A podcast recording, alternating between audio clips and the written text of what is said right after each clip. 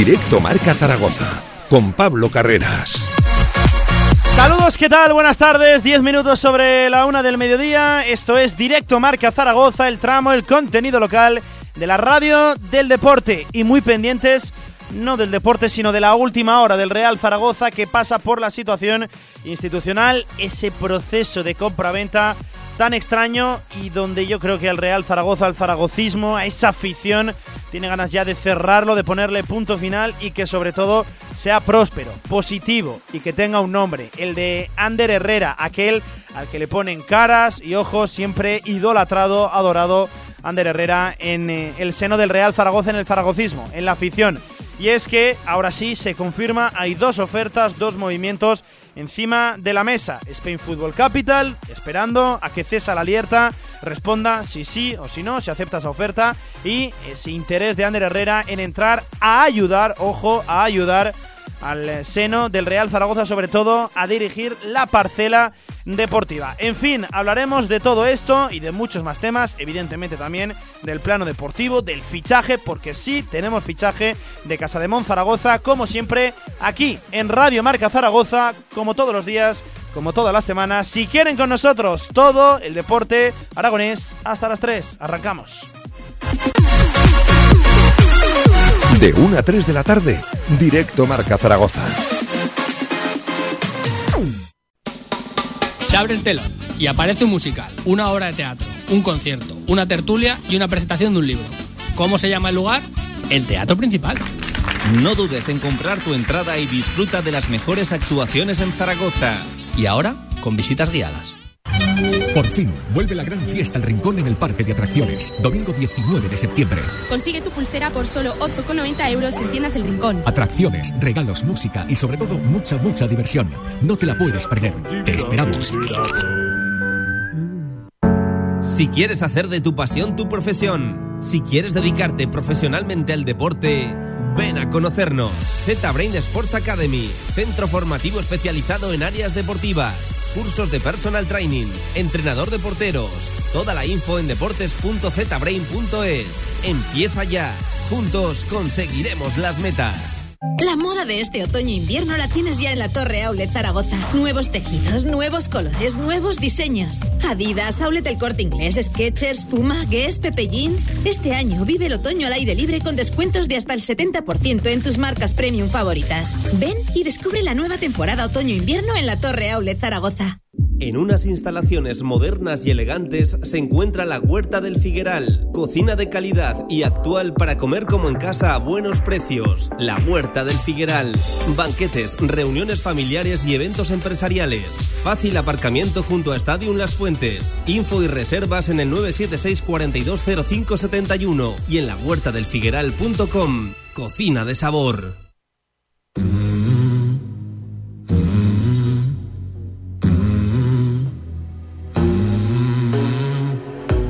Directo Marca Zaragoza, con Pablo Carreras. Y hoy con Joel Almeida, al frente de la técnica, 14 sobre la una. Aquí arranca, aquí despega un programa que se llama Directo Marca Zaragoza y que te va a llevar todo el deporte aragonés hasta las 3 de la tarde. Y arrancamos, como siempre, con el conjunto blanquillo, con el Real Zaragoza que pasa por días verdaderamente importantes, trascendentales en lo deportivo y en lo extradeportivo. Arrancamos con lo primero, que para ello somos la radio de la M Roja, la radio del deporte. Ojo, y el equipo ha vuelto a la actividad, a los entrenamientos, 10 de la mañana en la ciudad deportiva, tres sesiones por delante para preparar Partido sexta jornada, sábado 6 y cuarto, Roma Areda frente al Sanse, a la Real Sociedad B. Y ojo que eh, no ha acabado del todo bien el entrenamiento porque informa el club que César Yanis, que el panameño se ha tenido que retirar de la sesión por precaución por unas molestias musculares. Ojo que lleva apenas tres días ¿eh? en el Real Zaragoza del panameño y ya atesora algún que otro tipo de problema físico, aunque eso sí, ya lo saben, puede ser también eh, algo motivado porque lleva el jugador un tiempo parado, viajes y tal. Ahora de repente meterse en dinámica de un equipo que va a tope, pues puede ocurrir. Insisto, asegura también el club en esa nota de prensa que la sesión ha sido muy exigente, que se ha trabajado primero aspectos físicos y luego aspectos técnico-tácticos para continuar con la progresión más que evidente del Real Zaragoza, porque si plasmamos el primer partido y miramos al último, el del Fuenlabrada, desde luego la progresión deportiva, futbolística, de juego del equipo es algo más que evidente. Un primer partido pírrico, insípido, en el que apenas generas nada frente al Ibiza y un encuentro en el que es absolutamente una locura que no te llevaras la victoria el del pasado domingo en Fuenlabrada. Aún así, las sensaciones, el buen juego tiene que empezar a traducirse en eso, en resultados, en goles, porque ya es la altura de la sexta jornada y empieza a pasar el tiempo y puede empezar a entrar las urgencias, las prisas, las preocupaciones en el Real Zaragoza. Ojo que frente habrá un rival este sábado complicado, siempre difícil jugar frente a los filiales, no tienen presión, son chavales jóvenes, con descaro, que corren, que no paran de correr y además que tiene una propuesta, un modelo de juego atractivo, combinativo, de toque. Siempre Xavi Alonso se ha caracterizado por ello y nos habla muy bien de la Real Sociedad B. Por cierto, echaremos ya hoy en este directo Marca Zaragoza un vistazo al rival. Eso únicamente en el primer aspecto, en el primer plano, en el deportivo, pero hay que hablar evidentemente del otro, del extra deportivo, porque por desgracia, y decimos por desgracia, se sigue hablando ahora sí con la temporada iniciada de la compra-venta del cambio de manos accionarial en el Real Zaragoza. Y digo por desgracia, primero, porque ya estamos en competición, ya está jugando el Real Zaragoza y segundo, porque la situación no está nada clara. Ahora sí, parece ser que hay dos vías confirmadas, dos ofertas, movimientos, intereses encima de la mesa.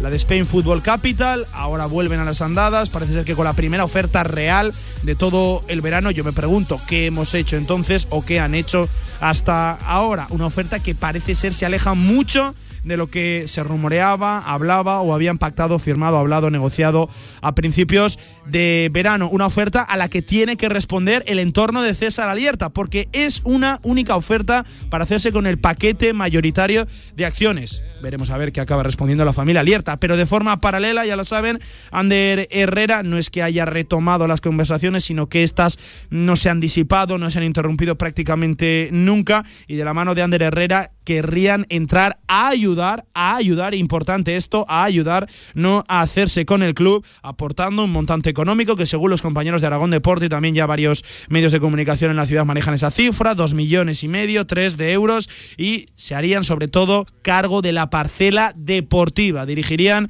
el aspecto únicamente futbolístico en el Real Zaragoza. Aquí también ahora empiezan a surgir dudas, ¿qué pasaría con el papel de Juan Ignacio Martínez? Y casi casi por cadenas, ya lo saben, van siempre de la mano con Juan Ignacio Martínez. En fin, se habla de la situación extradeportiva, ojalá no se hablara, ojalá estuviera todo solucionado, creo que es lo que de verdad tiene ganas el zaragocismo. Y si le preguntas precisamente a un zaragocismo necesitado de información, necesitado de, de, noticias, de, que cuenten realmente qué es lo que está pasando, yo creo que toda la afición se decantaría por un hombre, por una opción, la de Ander Herrera, caras, ojos, una persona reconocible, una persona idolatrada en el Real Zaragoza y desde luego una incertidumbre la que ha generado Spain Football Capital que se la han ganado ellos mismos, ojo, eh, que, que, nadie aquí pues ha infundado una falsa noticia o un falso rumor o eh, opiniones negativas hacia ese consorcio, asociación liderada por Kiko Domínguez, Otero y Carlos Álvarez del Campo. No, no, se lo han ganado ellos, eh, todo el verano sin aparecer y simplemente dan la cara cuando hay un comunicado del club asegurando que están abiertos ya a estudiar diferentes ofertas y que no llegó ese dinero, esa oferta vinculante para hacerse con el Real Zaragoza. En fin, muchas cosas que analizar, muchos temas encima de la mesa, lo deportivo y sobre todo lo extradeportivo, de lo que el zaragocismo quiere saber cosas y quiere que se solucione cuanto antes porque el fútbol ya está aquí. Ahora sí, tiempo para la información, tiempo también para la opinión aquí en Radio Marca.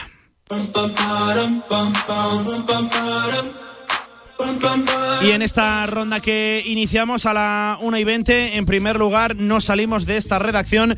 Javi Lainez, compañero, ¿qué tal? Buenas tardes, ¿cómo estás? ¿Qué tal, Pablo? Muy buenas. Pues muchos temas, decía, encima de la mesa, Lainez, ojalá que sí, que solo habláramos de fútbol, del esquema de Juan Ignacio Martínez, de los goles que falla el Real Zaragoza, de lo deportivo, pero creo que ahora mismo lo que el zaragocismo reclama, lo que el zaragocismo demanda es compraventa, que se solucione ya esta situación, esta circunstancia que carece de lógica, que carece también de transparencia ahora sí, la parece ser que hay dos ofertas, dos movimientos reales encima de la mesa. Si ahora son reales, ¿dónde hemos estado hasta ahora, no? Sí, a ver, yo creo que es un tema que a la afición ya le empieza a cansar, que lo único que quiere es que se resuelva cuanto antes, pero que nosotros estamos en la obligación de contar cómo están las cosas. Lo has explicado bien, eh, hay, hay dos, dos opciones, bueno, tres diría yo. Una es la de Spain Football Capital, que mm, me atrevería también a decir que no es que esté prácticamente descartada, pero que está muy, muy complicada.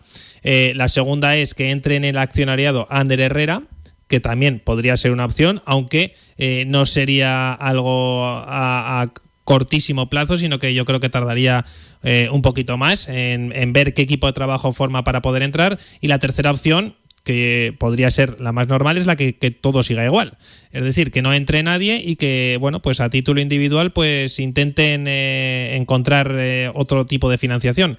Eh, bueno, así están las cosas y yo creo que la opción que más gusta en el Real Zaragoza es la llegada de Ander Herrera y su equipo de trabajo, sobre todo porque está detrás mm. gente importante como Arturo Canales, que es la agencia de representación de Ander Herrera eh, el hombre que lleva desde hace tiempo el, destino deportivo del jugador y que mm, es muy muy respetado en el mundo del fútbol, que además también está rodeado de gente que sabe muchísimo de esto y, y, que yo creo que ante todo son honestos. Y eso es lo que necesita Zaragoza, necesita modernizarse y sobre todo profesionalizarse, Pablo. Eh, Lainez, con la información que manejas, eh, con la opinión que también tienes, ¿qué sensación te despierta toda esta circunstancia? ¿Qué crees que va a acabar pasando realmente? Claro, de aquí no sabemos si a cuatro meses, si a dos semanas, porque desde luego yo creo que lo que destaca en este panorama que tiene el Real Zaragoza ahora institucional es lo extraño que es todo, ¿no? Que ahora sí. vuelven, que, que no han estado en todo el verano, pero que presentan una oferta a través de Juan Huguet, no sé, de verdad, cosas que, que yo creo que carecen de lógica y que carecen sobre todo de lo que reclama la afición, transparencia. No, yo, yo, desde luego Spain Football Capital es que ni, ni hubiera ni hubiera escuchado la oferta.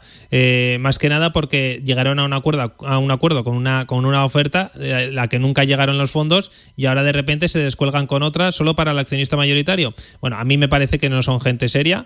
Eh, veremos a ver lo que, lo que pasa. Y yo creo que esto es, al final, por aclamación popular, pasará lo que tenga que pasar, Pablo, que es que llegue una persona eh, importante como Ander Herrera, porque lleva tiempo que siempre está ahí, que lo han rechazado más de una vez y siempre ha seguido ahí y que desde luego la gente lo que quiere es eh, tipos como Ander Herrera y sobre todo su equipo de trabajo. Si me preguntas por César Sánchez, yo ahí ya tengo más dudas. No sé muy bien qué pinta César Sánchez en todo esto, pero sí que es cierto que la presencia de Ander Herrera y su equipo de trabajo, en el que, en que está César Sánchez, que también es ex zaragocista, que a mí me genera más dudas, eh, pues bueno, yo creo que al final, por aclamación popular, esa será la opción que César Alierta, si ve que puede deshacerse de sus acciones y llegada y hacer posible la llegada de Ander Herrera, pues al final lo importante en todo esto es el Real Zaragoza. Y la gente lo que quiere es que llegue eh, tipos como Ander Herrera porque saben que no van a hacer daño al Real Zaragoza. Hmm.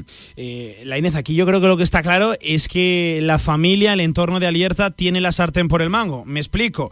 Son claro. los encargados de decir sí o no a Spain Football Capital, pero son a la vez también los que negocian con la otra vía. Para ellos son los accionistas mayoritarios, tienen el 51% del club. Son los que tienen a priori que decidir qué va a ocurrir con el futuro accionarial de este equipo.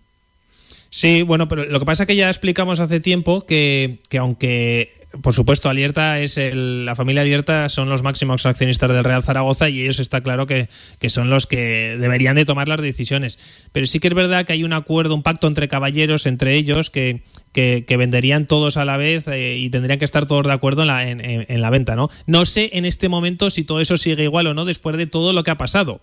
Porque es que han pasado cosas que yo creo que que entre ellos eh, habrá que ver cómo, cómo, han terminado, pero la llegada de Spin Football Capital, tener todo firmado y que no aparezcan los fondos, bueno, ante todo yo creo que genera muchísimas dudas de, dentro de, de, de, los propios accionistas del Real Zaragoza.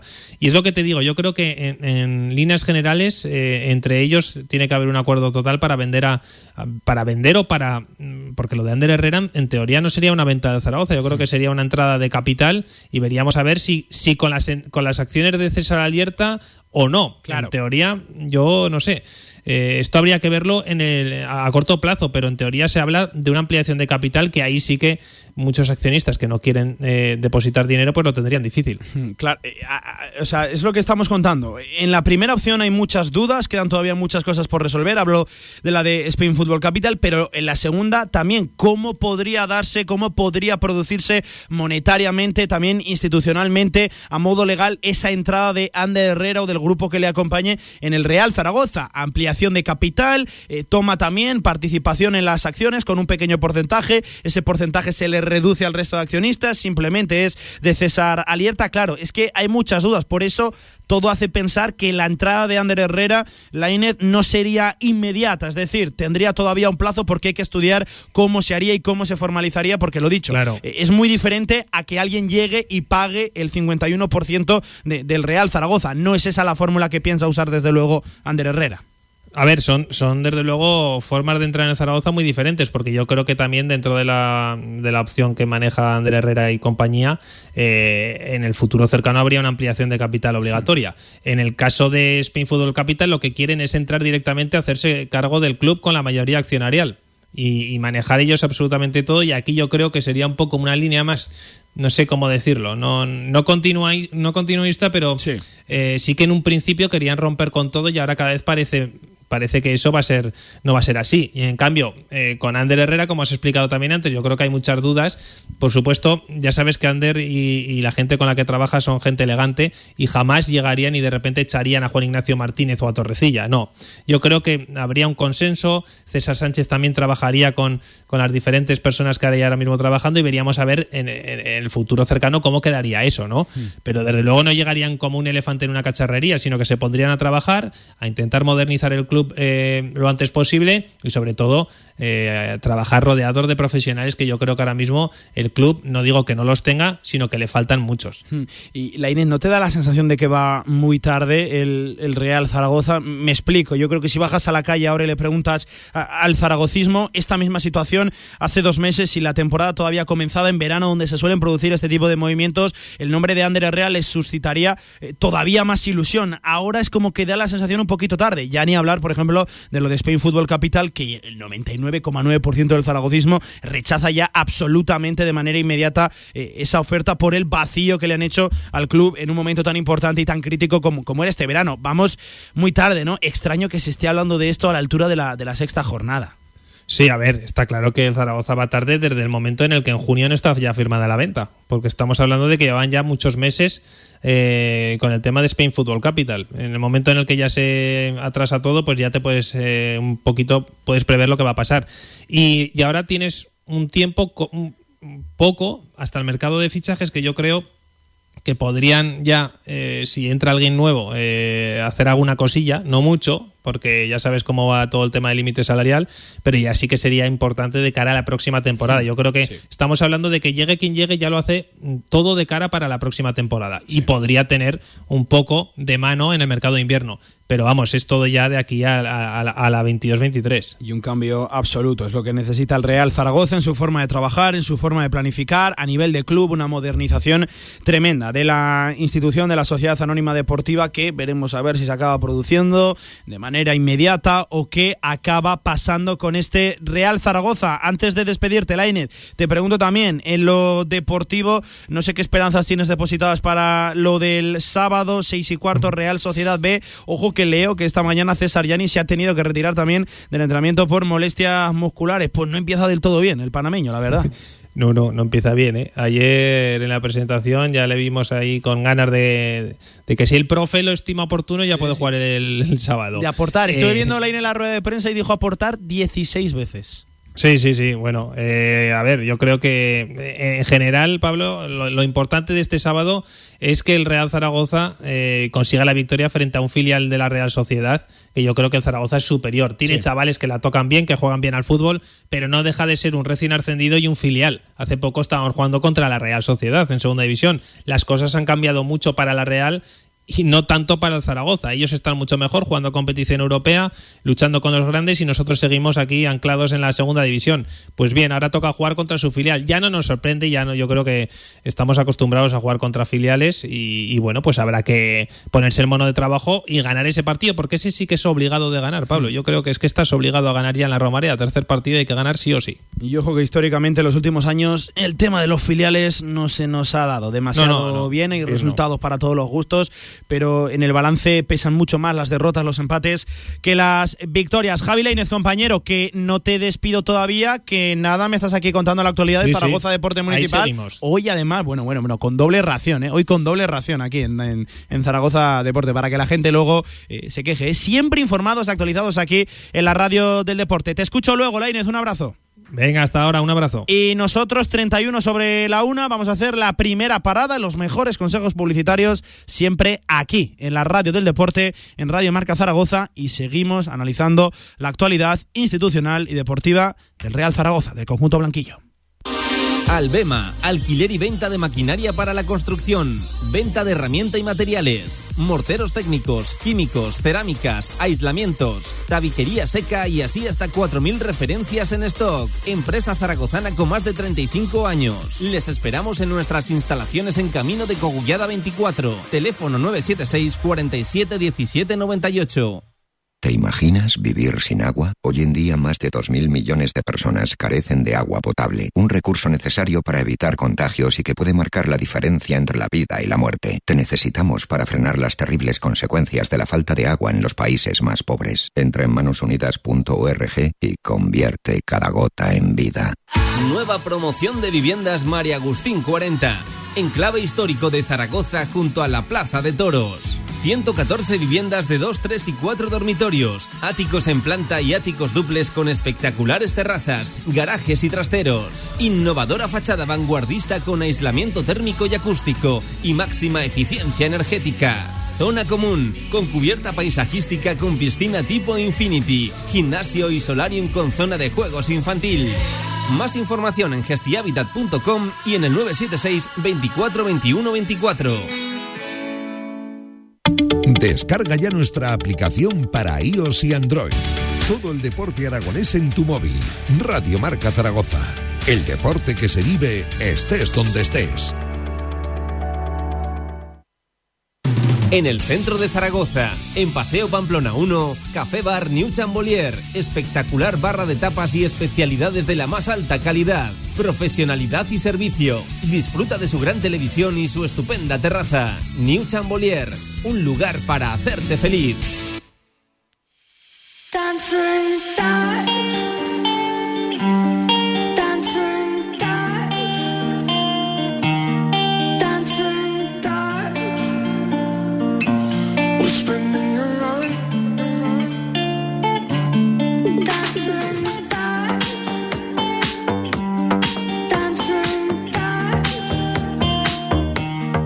Toda la actualidad del Real Zaragoza en directo marca. Superada la primera media hora de. La primera hora de programa, una y 33.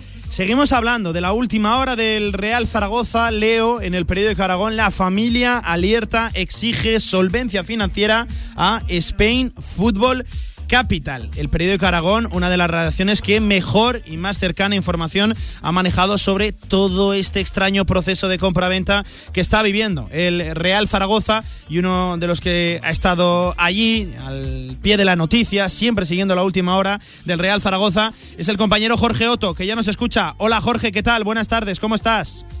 Hola Pablo, ¿qué tal? ¿Cómo estás? Siguiendo la última hora del Real Zaragoza, Jorge, en semanas, horas, minutos, momentos importantísimos de trascendencia absoluta en el club con ese proceso extraño de compra-venta. ¿Cuál es la última hora? ¿Qué información manejáis en el periódico, Jorge? Bueno, eh, la última hora es lo que lo que aparece reflejado en, el diario hoy en papel y que desde anoche está en, la web, ¿no? Lo que has, eh, relatado tú muy bien, Pablo, pues eso que, que para seguir hablando el Real Zaragoza o más bien la familia Libertad exige a Spain Football Capital eh, un documento acreditativo de solvencia financiera.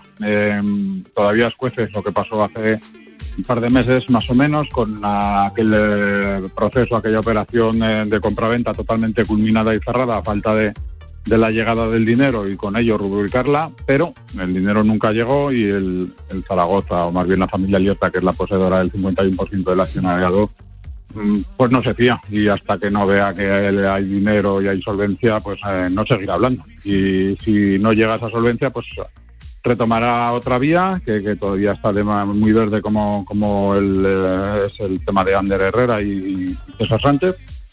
Y si efectivamente Spain Fútbol Capital es capaz de, de acreditar esa solvencia financiera exigida y requerida por los Alierta, pues podríamos estar otra vez cerca de, de ese intercambio de poderes. Pero llevamos hablando de esto muchísimo tiempo, como tú bien sabes, Pablo, todo el verano. Y cuando calificas este proceso de extraño y raro, es- eres muy benévolo, ¿no? Esto casi ya está surrealista lo que está pasando en el Zaragoza en las últimas semanas. Y más ahora sí con la temporada comenzada, porque esto en verano tenía cierta lógica. Creo que de hecho el verano es el momento para que se produzcan este tipo de movimientos, pero a la altura de la temporada en la que estamos, pues despierta todavía muchas más dudas. Jorge, decías que la familia, el entorno alerta no se fía, eh, con razones lógicas evidentes de Spain Football Capital, pero da la sensación de que si ese documento acreditativo donde tienen que demostrar que tienen esa solvencia monetaria, económica, financiera, si hubiera pedido antes, pues seguramente desde casi el principio de verano Spain Football Capital hubiera estado ya prácticamente descartada, ¿no? Llama la atención cómo la piden ahora, 15 de septiembre, ese, ese, ese documento. Otra, otro capítulo más, ¿no? De esta extraña, como decía, situación. Sí, sí, pero es que hay tantas cosas que seguramente se nos escapan Sí, a todos sí, sí, eh, a lo largo de este proceso que realmente eh, seguramente es como, como tú bien dices, Pablo, pero no sabemos si realmente se ha, se ha exigido ahora ese documento acreditativo, no se exigió antes, si realmente antes se exigió y no llegó. Eh, bueno, es un proceso, una negociación eh, muy complicada, muy compleja y envuelta en, en, en, en, en tantos aspectos diferentes que, es, es muy difícil saber realmente lo que está pasando ahí dentro, ¿no? Eh, evidentemente en, en- el seno del Real Zaragoza, en el Consejo de Administración, hace tiempo que no hay una, una unidad, hay, eh, hace tiempo que hay discrepancias internas y, y todo eso pues pues no hace más que añadir aún más complejidad a un proceso de negociación y a una operación que ya de por sí un intercambio de poderes de una sociedad anónima en este caso deportiva pues es muy complicado Hay disputas, hay rencillas entre el Consejo de Administración del Real Zaragoza y Jorge. Hay sobre todo hastío, hay desgaste. Por ejemplo, lo reflejaba el propio César Alierta en vuestro diario, en vuestro periódico, donde reconocía que quería salir, que le estaba quemando mucho la situación del Real Zaragoza. No había tenido eh, oportunidad de felicitarte por esa entrevista, por esa información, una exclusiva tremenda. Así que lo hago así ahora en, en antena. Que además, Jorge, lo que queda claro, creo yo, ahora mismo, es que la familia, el entorno alerta, los máximos accionistas tienen la sartén por el mango. Es decir, son los que han de decir sí o no a Spain Football Capital y son a la vez los que también negocian con la segunda vía, con los de Ander Herrera. Eh, sí, efectivamente, y eso es lo único de lo poco que tenemos claro en todo este en todo este proceso, en todo este mare magnum, ¿no? El 51, casi el 51% del paquete accionarial completo corresponde a la, a la familia Alierta, ¿no? En este caso a César, César Alierta y a su sobrino Fernando Saiz de Baranda. Si ellos no dan el visto bueno a cualquier tipo de traspaso de poderes, efectivamente no lo habrá. Ya hablamos en este caso de, de- de cambio de propiedad, ¿no? Si lo que lo que plantean o proponen de momento Ander Herrera y, y César Sánchez es una especie de ayuda, ¿no? Una especie de, de aportación económica. Eh, a nosotros nos cuentan que es de un millón de euros eh, cada uno, aunque estaría sin concretar la cifra definitiva, que no serviría más que para entrar en el accionariado, pero no llevaría a un, eh, si no hay otros, otros mecanismos y otras herramientas eh, posteriores a un cambio accionarial. Eh, ya te digo, nosotros lo que nos dicen, como publicamos hoy, es que esa vía ni siquiera se está negociando a expensas de que Spain Football Capital cumpla con lo exigido. Eh, si no lo hace, se acudirá de nuevo a, a esa vía con la que ha habido conversaciones, pero que, que ni siquiera ha habido eh, detalles del proyecto a, a seguir y tipo de gestión a, a cometer por parte de, de esos nuevos eh, accione- accionariados. Pero primero paso a paso, primero Spain Football Capital, que supongo que será a lo largo de las próximas horas cuando tendrá que responder a esa exigencia, a, ese requerimiento por parte de la familia Liesta. Tendrá que haber una respuesta a esa propuesta, oferta de compra-venta que ha trasladado Spain Football eh, Capital, Kiko Domínguez Otero y Carlos Álvarez del Campo a ese entorno de César Alierta. Esa es la información que manejáis en el periódico de Aragón. Jorge Otto como periodista. Ahora te pregunto, Jorge Otto, como seguidor, como sufridor zaragocista, ¿cuál es tu opinión de, de, todo esto? Eh, me llamabas benévolo por decirlo, extraño por decir eh, que bueno, que era todo muy raro lo que estaba viviendo el Real Zaragoza. Eh, te noto también con, mucho hastío, ¿no? Con, un tremendo quemazón, un desgaste por la situación tan extraña, tan rara, típica que está viviendo el Real Zaragoza. Ojo ya a 15 de septiembre, Jorge. Sí, es que es normal, ¿no? todos tenemos dentro un, un en mayor o menor medida y todos estamos viviendo en primera persona un proceso está siendo realmente duro para todos, ¿no? Eh, el aficionado ya no sabe a qué atenerse, eh, ya no sabe qué es cierto y qué no, es muy complicado dilucidar eh, qué versión es la adecuada y qué seguramente es lo más conveniente, es todo tan complejo y, hay tanto hermetismo y, tan oscuro parece todo que, tampoco ayuda nada a, que, a que el aficionado albergue algún tipo de esperanza o de fe en que esto vaya a acabar pronto y que lo más importante que, que acabe y que sea para mejor, ¿no?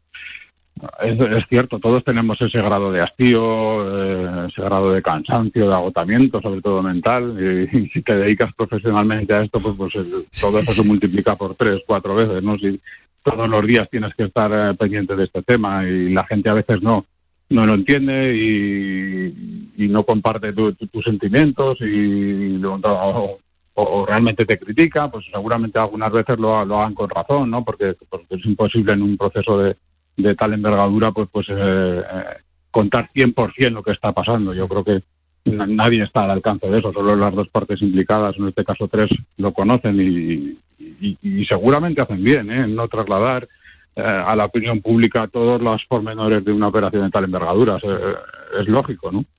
Pero bueno, a veces eh, es lo que toca, a nosotros nos está tocando esto, hay que seguir y como, como te dije en alguna otra ocasión, nos seguiremos dejando la piel, ¿no? Para informar a la gente, para eso nos pagan y para eso nos dedicamos a esto, no, no queda otra. Esclavos de la información, desde luego. Además, coincido completamente contigo, es una situación, una circunstancia, un proceso que carece de lógica, carece de racionalidad y sobre todo, lo más importante, carece de transparencia, porque si tú algo ilógico y racional, pues tratas de explicarlo, habrá gente que lo entienda, habrá gente que no, pero por lo menos lo has intentado. Pero si ni siquiera intentas eh, explicarlo y, desde luego, pues eh, se lleva como se está llevando el asunto, eh, que pues desgastas a una afición que ya de por sí está muy desgastada. Ojo viendo cómo su equipo estuvo a punto, a punto el año pasado de marcharse a la segunda división B y quién sabe si de desaparecer o no. Oye, por hablar también de deporte, por acabar con eso, Jorge, lo futbolístico, vaya arranque también de temporada eh, tan extraño. Seguramente la clasificación de las sensaciones iríamos líderes destacados,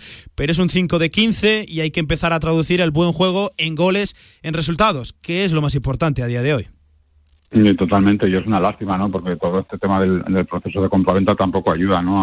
A, serenar los ánimos y a, dar y aportar una estabilidad al equipo de cara a que encuentre esa línea de regularidad en, cuanto a resultados que, que, se le pide, ¿no? A mí el Zaragoza me transmite buenas sensaciones, es lo que acabas de decir tú. Pues en, el terreno de las sensaciones seguramente Zaragoza ya está ya en ascenso directo, pero pero en puntos hay pocos, han conseguido apenas un tercio de los que se han puesto en juego y el Zaragoza necesita y está exigido a mejorar esa eficacia ofensiva. Llega mucho, genera mucho, crea mucho, pero marca poco, ¿no? Eh, el Zaragoza actual es el que menos goles a estas alturas lleva de toda la historia del club en segunda división y es un dato, es un dato revelador, ¿no? Lo que pasa es que todos tenemos la esperanza y seguramente la confianza en que en que este dato se pueda revertir en, las próximas jornadas, empezando por el sábado contra la Real Sociedad. Mm, el Zaragoza hace lo más importante, que, es llegar. Ahora, ahora hay que hay que tener eficacia y esperemos que, con los cambios que podría que pudiera introducir Jim el sábado, pues los delanteros zaragotistas encuentren el camino del gol. Pero ya te digo que no, estoy excesivamente preocupado en este sentido. El, Zaragoza transmite cosas hmm. y, a estas alturas transmitir cosas es más importante de lo que nos vemos. Pues sí, desde luego, porque es el arranque de temporada, es un 5 de 15, llega a la sexta jornada frente a un rival, bueno, no se nos han dado históricamente bien los filiales y habrá que pelearlo y ojalá que sí, esas sensaciones, ese buen juego se empiece a convertir en resultados, en goles y en un Real Zaragoza que empiece a escalar puestos en la tabla, porque si el objetivo, ojo, de Torrecilla y de Jim es estar en la pomada, hay que empezar a pelear, a dar crédito a ello. Jorge Otto, compañero, que como siempre ya sabes que es un auténtico placer que te pases aquí por la radio de deporte por directo Marca Zaragoza. Nos has traído la última hora, esa información que maneja el periódico de Aragón. Solo te voy a decir que ojalá que sí, que ojalá que sí, esto acabe pronto y podamos ver a un Real Zaragoza peleando por retornar a la primera división y que hablemos de deporte, que es lo que nos gusta y para lo que también nos pagan. Jorge, compañero, que vaya muy bien la mañana, la tarde y que vaya muy bien la semana hasta el partido con victoria. Vale, cuídate, Jorge, gracias. Igualmente, Pablo, un abrazo para todos. Y ahora sí, a 15 minutos de las 2 de la tarde, vamos a hacer otra pequeñita parada aquí en este directo Marca Zaragoza, en este tramo local. Ahora sí, les prometo, se habla de deporte, se habla del Real Zaragoza, del conjunto de Juan Ignacio Martínez. Y ojo también, echamos un vistazo al rival, al Sanse. Federación Aragonesa de Golf, 15 clubs a tu servicio, un deporte sostenible para todas las edades y en plena naturaleza. Fedérate y forma parte de nuestra gran familia. Golf es salud, practícalo. Infórmate en aragongolf.com y en el 876 66 2020. Nueva edición limitada de 801, el vino más emblemático de bodegas San Valero. Un singular cupás de diferentes añadas de Cabernet Sauvignon, Merlot y Syrah. 801 es un vino único e irrepetible, ideal para descorchar en las ocasiones más especiales. En Sabiñánigo, Hotel Villa Virginia, un impresionante edificio de piedra a 30 kilómetros de las pistas de esquí, 22 habitaciones con todas las instalaciones de un hotel de auténtica categoría. Hotel Villa Virginia, más información en internet, hotelvillavirginia.com. Tu huerto y tu jardín como nunca con viveros y flores aznar profesionalidad y experiencia muy cerca de ti. Viveros Aznar, todo lo que necesitas para presumir de huerto y jardín. Viveros Aznar en carretera Villamayor número 2. Infórmate en viverosaznar.com y en el 976 57 45 78. Si quieres hacer de tu pasión tu profesión, si quieres dedicarte profesionalmente al deporte, Ven a conocernos. Z-Brain Sports Academy, centro formativo especializado en áreas deportivas, cursos de personal training, entrenador de porteros. Toda la info en deportes.zbrain.es. Empieza ya. Juntos conseguiremos las metas. And I know she'll be the death of me, at least we'll both be numb. And she'll always get the best of me, the worst is yet to come. But at least we'll both be beautiful and stay forever young. This I know, Toda la actualidad del Real Zaragoza en directo marca.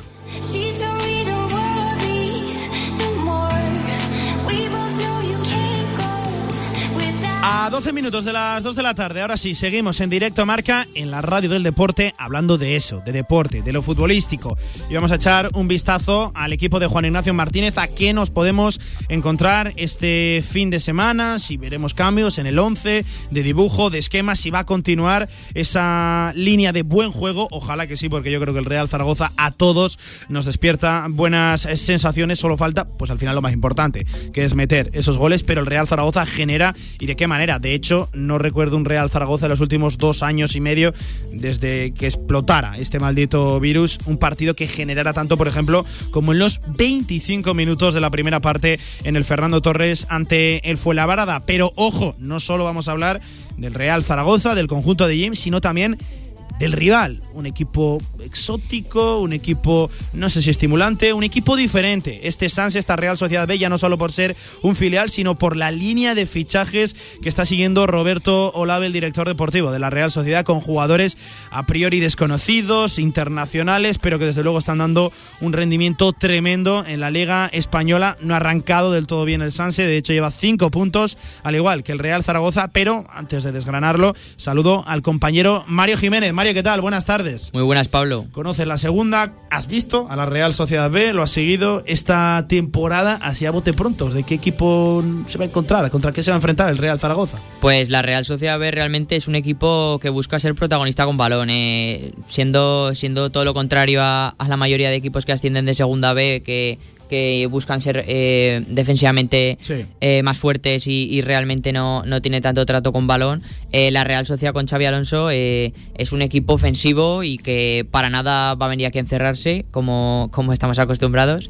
y bueno, veremos quién, quién, el que, quién es el, equipo que se hace con, con, el balón, porque realmente el Zaragoza de Jim ha cambiado mucho respecto a la temporada pasada y, está buscando también ser protagonista y ser ofensivo. Eh, yo creo que es la circunstancia, la duda que rodea el plan de partido de ambos conjuntos, ¿no? ¿Quién se va a hacer con el dominio de, del esférico? Un Real Zaragoza que ha demostrado en estas cinco primeras jornadas que quiere el balón, que quiere ser protagonista, que su prioridad es netamente ofensiva, pero la Real Sociedad B, vemos el entrenador, vemos la propuesta del primer equipo, la filosofía, la ideología, el método de trabajo que siguen en la institución y también va a querer el balón. Va a ser bonito el partido en ese aspecto, en la pugna para ver quién, quién coge el cuero. Sí, yo si tuviera que apostar, apostaría que lo va a tener el Zaragoza por el hecho de que juega en casa y que realmente eh, creo que tiene más necesidad que la Real, porque al final es un equipo recién ascendido. Eh, su objetivo, además de formar jugadores, creo que tiene que ser la salvación y, y el Real Zaragoza no sabemos cómo acabará la temporada, pero realmente el objetivo tiene que ser estar arriba. Entonces, eh, yo creo que por eso. Es lo que nos han vendido, es lo que se ha dicho desde la dirección deportiva, eh, firmado, compartido también. Exacto. Por el bueno de Juan Ignacio Martínez. Sí, pero a pesar de, este inicio de temporada de la Real, tampoco hay que fiarse porque eh, sí que es verdad que solamente ha ganado un partido igual que el Zaragoza. se lo ganó al Leganés la primera jornada. Eh, con gol de Carricaburu, eh, uno de los más jóvenes, eh, tiene 18, 19 años, si no, recuerdo mal, 19. 18, y me hablan maravillas, ¿eh? Sí, sí es probablemente el jugador, el jugador con más futuro de toda la plantilla. y es un, jugador que el año pasado estaba en tercera división, en, el Real Sociedad C, realmente. fue el, el, Pichichi de tercera y a nivel nacional. Y, y bueno, empezó a, final de temporada. También jugó cuando ya acabó la temporada con el C. Eh, empezó a jugar con el filial, marcó el gol del ascenso. Sí, sí, sí, lo marca él. Lo marca él y, ya a partir de este año en segunda. O sea, está metiendo unos saltos de nivel. nombres por aquí que nos suena mucho. Roberto López, ojo, el absoluto capitán ¿eh? también del filial. 19 añitos, eh, no, 21, perdón. Eh, aragonés, salió bien jovencito de aquí, de la capital del Ebro, de la capital de Aragón, y se está haciendo un jugador tremendo. A mí me hablan maravillas también de Roberto López, me dicen que va a ser un jugador llamado a liderar a la Real Sociedad, al primer equipo, pues más pronto que tarde. Sí, ya la temporada pasada ya lo vimos mucho en el primer equipo, eh, con Imanol Alguacil en la Real Sociedad, y realmente este año eh, le viene bien el ascenso de, de la Real B al filial para tener más continuidad, aunque realmente la temporada pasada, aunque sí que es verdad que acabó teniendo menos protagonismo, eh, los primeros, eh, el primer tramo de temporada sí. que tenía bastantes minutos y, a mí en parte me llegó me ha sorprendido un poco eh, que haya bajado y se haya quedado ya con, el filial, porque sí que es verdad que, que estar en dinámica. que también tiene ficha del segundo equipo Lucas Sangali. Sí. También tiene, que sorprende también. tiene ficha del segundo equipo. Bueno, pues Habrá que estar pendientes también de esos jugadores. Sí, que, precisamente no tiene 20 años. No, no, no, no tiene 26 años. Ya tiene es más jugador, experiencia. El jugador eh, más longevo de, esa plantilla. Eh, una plantilla que tiene 21,7 años de edad media. Bueno, pues algo habitual también en los, en los filiales, sé que no le llame la atención a nadie. Y lo decía también Mario, eh, está haciendo apuestas, está siguiendo una metodología de trabajo de fichajes en la Real Sociedad de Roberto Olave. Mm, vamos a decirlo para que todo el mundo nos entienda en esta casa, muy panenquita, porque, ojo, veo por aquí fichaje Peter Pokorny, un jugador que viene del Red Bull, del Red Bull Salzburgo, el eslovaco, pivote que se dejaron 2 millones de euros en él. Es un jugador a priori importante y que también está dejando buenas sensaciones. Sí, es un, es un pivote más posicional, eh, eh, es bastante fuerte físicamente y, es bastante recuperador, pero técnicamente no es un superdotado, pero, pero vamos, rodeado de, Roberto López, eh, arriba también está... Nice, y, que es un, extremo que el año pasado estaba haciendo en el Mirandés. sí. Sí, y, y en banda derecha Germán Valera, que es otro, otro gran jugador y que el año pasado estuvo en, en el Tenerife cedido y que es otro futbolista con muy buena pinta, el Atlético de Madrid que está cedido en la Real. Sí. Y al final la Real está siguiendo una filosofía que lo de Pocorni, sobre todo que viene del extranjero, eh, creo que la Real tiene muchas esperanzas puestas en él porque lo ha fichado, pero eh, yo creo que más eh, pensando en el futuro para el primer equipo que, que ya para el filial. Y les apunto también otro nombre, Germán Valera, cedido del Atlético de Madrid, extremo derecho, tiene pintaza también este chico, 19 años. Estamos diciendo jugadores que todavía no son una realidad, pero jugadores para que el aficionado que vaya este sábado a la Romareda, por cierto, ahora les cuento, pueden acceder a la Romareda todos los socios del club, desde luego eso es una buena noticia, con ese 60% de aforo, pues les estamos viendo este, esta serie de jugadores para que estén pendientes de que pueden ser los que pongan en problema a un Real Zaragoza que ahora sí, Mario, hablamos del conjunto de Jim. No sé qué espera, si cambios en la alineación, si cambios de dibujo, lo comentábamos el otro día aquí en la tertulia, en la tribu Zaragoza, el equipo está bien, el equipo genera, tiene que mejorar aspectos sobre todo a nivel defensivo, también a nivel de definición, pero eso ya es más complicado, pero yo no espero grandes cambios en el 11 porque la idea está funcionando y si algo funciona, pues Sí, veremos también lo- la opción de Bermejo, porque estaba siendo indiscutible y el otro día ni participó cae, y, sí, sí. y Adrián tampoco está participando últimamente. Eh, no sé si Nano seguirá como titular. A mí desde luego me gustó, aunque sí que es verdad que como agitador para las segundas partes creo que también es una baza que Jim tiene en cuenta y creo que Sí, es importante. Eh, lo que espero es que Iván Azón siga siendo revulsivo porque creo O sea, que no le das la titularidad, va la es razón. que, es que se lo merece, realmente se lo merece ser titular, pero, pero es que yo creo que, que cuando más rinde y cuando más eh, beneficio tiene para el Zaragoza es cuando aparte como revulsivo, porque es que revoluciona los partidos, pero de una manera impresionante. Entonces, es que la- el otro día en Fuenlabrada se come a toda la defensa. Una, Oh, la eh, tarde que le dio a Juanma. Sí, sí, sí. Cuidadito, ¿eh? Sí, Con sí, sí. 38 años vio un chaval de, de apenas 18-19 que, que, madre mía, le ganó Sí. todas las bolas. Sí, todas sí, las sí, bolas. ¿eh? es que fue increíble y, y el gol que marcó realmente por un, por un dedo, porque, porque era prácticamente en línea. Hmm. Y ojo el pase también que le mete Guaras. Pero, y la definición de, de Azón es tremenda, pero, pero bueno, a mí es un delantero que me gusta mucho, pero que creo que como revulsivo, es que creo que es cuando más eh, rendimiento da y cuando más eh, le ofrece al Zaragoza. Ya me has despejado una de las tres dudas que tengo. ¿No ves a Zon como titular? ¿Y a Bada? ¿A Valentín Bada? Ahí tengo más dudas porque, porque ya lleva dos partidos y, y es- en los dos está ha rendido bien y, y encima marcando gol. Eh, tengo muchas dudas con eso, tengo muchas dudas, aunque yo apostaría que tampoco va a ser titular.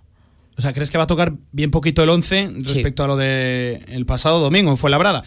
Un cambio sí que va a tener que hacer obligado. El lateral derecho, mi tercera duda, ¿cómo lo solventas, Mario? Cambio de dibujo, francés al lateral, ojo, hablo también de Luis López, está Ángel López que dejó sobre todo buenas sensaciones, buenas impresiones en, en pretemporada. ¿Tú a quién pones ahí? Pues también tengo muchas dudas. Yo sí que creo que apostaría por francés, porque Luis López es un jugador que me gusta mucho eh, y creo que los tres, ya se vio el otro día, eh, se pueden complementar muy bien los tres centrales, jugando con francés en el lateral derecho. Y además es que Ángel creo que sí que tiene que empezar a tener minutos porque es que solamente tenemos a Fran Sí. eh, para el lateral derecho. Pero como titular, y yo la apostaría más para empezar a darle progresivamente. Igual, pues media hora, Hmm. eh, siendo un partido en el que no tienes lateral derecho, pues igual le puedes dar media hora y ya a partir de ahí, eh, ya teniendo un poco más de experiencia, porque realmente sin haber debutado y a darle la titularidad, eh, yo apostaría más por, por no. Veremos a ver, veremos a ver, porque tiene ahí la duda realmente Juan Ignacio Martínez en la previa. El viernes le preguntaremos por esa circunstancia al entrenador. No creo que nos vaya a despejar muchas dudas. Es un entrenador que juega muy bien con, con, eh, pues las palabras, juega muy bien con lo que quiere decir, con su discurso, te dice muchas cosas, pero luego la analizas y no te dice realmente nada. Por eso de que no quiere dar ni una sola pista al rival, en este caso a la Real Sociedad B de Xavi Alonso, 39 años. El entrenador, ya hemos analizado al rival. Mañana seguiremos profundizando, cono- conoceremos la última hora de los Churi Urdines. Pues eh, Mario Jiménez, que un auténtico placer, como siempre, charlar contigo del Real Zaragoza, de la segunda división. Te sigo leyendo, escuchando en Fondo Segunda y todas las mañanas también aquí en Radio Marca Zaragoza. Compañero, que vaya bien el día. Un abrazo. Y lo dicho, ahora sí, a las 2 en punto de la tarde dejamos la actualidad del Real Zaragoza, recordándoles que el equipo ha vuelto hoy al trabajo, mañana sesión de entrenamiento a las 10 de la mañana, quedan tan solo dos ¿eh? para ese choque, la sexta jornada, urge la primera victoria en el Estadio Municipal de la Romareda. Seguimos en directo Marca Zaragoza, más deporte, más fútbol. Con más de 25 años de experiencia, Anagán Correduría de Seguros te ofrece gran profesionalidad, gestión eficaz y los mejores precios en todo tipo de seguros generales y agropecuarios. Infórmate en el 976 31 8405 y en anagán.com. ¿Quieres hacer más grande tu marca? ¿Quieres dar visibilidad a tu empresa? Posiciona tu marca con Radio Marca Zaragoza. Creceremos juntos. Seguimiento personalizado para que tu campaña sea más efectiva. Ponte en contacto con nosotros. Radiomarcazaragoza.es. Tu marca en Radio Marca marcará la diferencia. Si quieres sacarte el carnet en tiempo récord, Grupauto, formando conductores desde 1980. Centros de formación vial Grupauto, gran flota de vehículos para cualquier tipo de carnet. 10 autoescuelas con los medios más modernos. Infórmate en grupauto.com. Grupauto, patrocinador oficial del Real Zaragoza.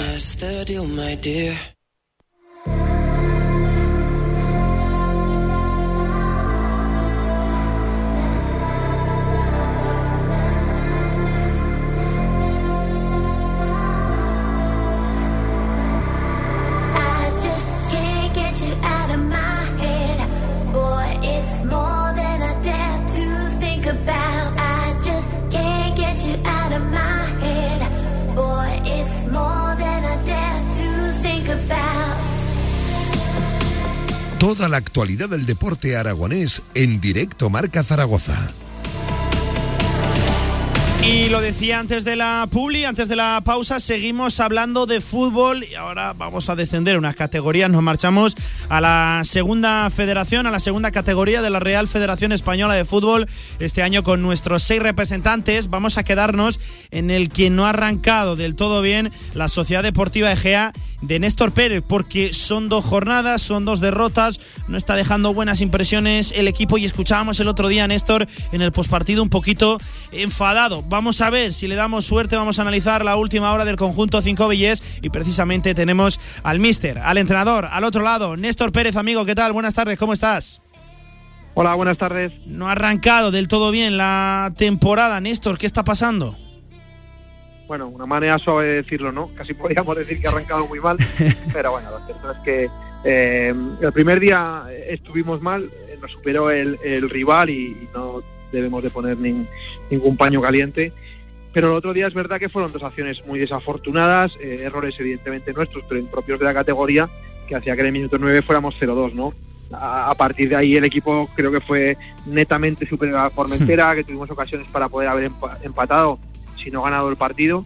Y, y bueno, no salió, ¿no? Al final es verdad también que uno se acuerda normalmente de los que no tiene cuando, cuando pierde, pero eh, nos han acuciado mucho también las bajas por, por lesión.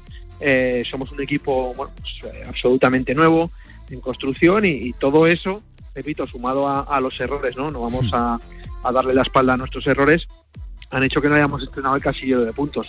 Pero bueno, el equipo está trabajando bien y esperemos inaugurarlo este próximo domingo. Eso te iba a decir. Llega un partido, entiendo que marcado, señalado en el calendario, el primer derby aragonés en la segunda Real Federación Española de Fútbol en el nuevo Luchán este fin de semana. Sociedad Deportiva Egea Huesca B. Es un partido propicio para lo mejor y para lo peor, ¿no, Néstor? Me explico. Si ganas, al final ganas un derby aragonés, que esto siempre es un chute de, de energía, de, de ánimo, pero ojo, si pierdes, uf, es, es complicado siempre. La semana se hace complicada, larga, cuando pierdes frente a otro aragonés. Sí, bueno, se hace larga casi siempre cuando cuando no ganas, más si cabe, como decías ahora, ¿no? En un, en un derby, en el primer derby eh, de, de la categoría y, y ante un buen equipo, ¿no? Eh, al final eh, tienen un potencial como para, como para ser uno de los grandes favoritos al ascenso a primera ref, jugadores como Ronald, como Sastre, como Carlos Kevin, jugadores de, otra categoría, ¿no? Porque así lo han hecho eh, en, otras ocasiones, pero eh, nosotros, insisto, creo que estamos en, en crecimiento, que ya el otro día dimos unas buenas sensaciones y ahora el objetivo es confirmarlas, hacer un buen partido y, y sumar tres puntos, ¿no? Que como tú decías, eh, en un derby pues todavía van a saber mejor. Hmm, Néstor, te hago la última, que sé que tienes una mañana un poquito complicada. La última vez que hablábamos contigo aquí, en este tramo lo local, en este directo marca Zaragoza, todavía la plantilla estaba por confeccionar. Simplemente te llamamos pues, para darte la enhorabuena y para saber por qué volvías al banquillo del Egea. Ahora sí, visto el verano, visto los fichajes, yo creo que tienes que estar contento. La plantilla yo creo que es muy buena y que de verdad te tiene nivel para competir en esta segunda Real Federación Española de Fútbol con mucho producto aragonés, Néstor. Sí, yo creo que ese el objetivo, ¿no? Recuperar la identidad a través de firmar jugadores eh, aragoneses prácticamente al, al 100%, con alguna excepción muy puntual, y estamos contentos. Estamos contentos porque nuestras limitaciones económicas eran muy grandes y a pesar de eso, eh, el, el presidente acabó por, Sí. por hacer un esfuerzo que nos ha permitido tener jugadores de, de mucho nivel, ¿no? Es verdad que hay otros chicos, el otro día creo que hasta siete jugadores debutaban en, en la categoría, en el primer partido de liga, eh, pero, eh, pero también con mucho potencial, con muchas ganas, con muchas cosas por demostrar y esperemos o confiamos que esa mezcla ¿no? de, de jugadores contrastados, de jugadores veteranos, con todos estos chicos a los cuales les hemos dado la oportunidad, nos permitan bueno, pues, pues vivir un año eh, tranquilo, ilusionante y poder competir en la categoría. Pues ojalá que sí, Néstor, ojalá que sí, que esto solo sea un pequeño tropiezo al arrancar la temporada y que pronto lleguen los resultados porque nos consta que hay gente trabajando y que hay calidad en la plantilla y que los resultados llegarán. Vaya partidazo tenemos este fin de semana en el nuevo Luchán frente a los de Dani Aso, al filial ostense. Néstor, que te agradezco que hayas sacado unos ratitos, unos segunditos en esta mañana tan complicada para ti y que seguimos hablando y ojalá que sí que pronto de victorias de la Sociedad Deportiva EGA. Un abrazo, entrenador. Otro para vosotros, muchas gracias. Y lo dicho, hemos hablado de la Sociedad Deportiva Egea con dos derrotas. Ha comenzado la temporada para los cinco villeses. A ver si les insuflamos un poquito de suerte. Ya saben que entrenador al que llamamos durante la semana, victoria segura el fin de semana. Y nos vamos ahora de la noche al día, porque un equipo que ha arrancado con pleno de victorias en estas dos primeras jornadas es el Club Deportivo Ebro. Nos vamos del equipo que cierra la tabla al equipo que la comanda. Hablamos de los del Almozara, de los arlequinados.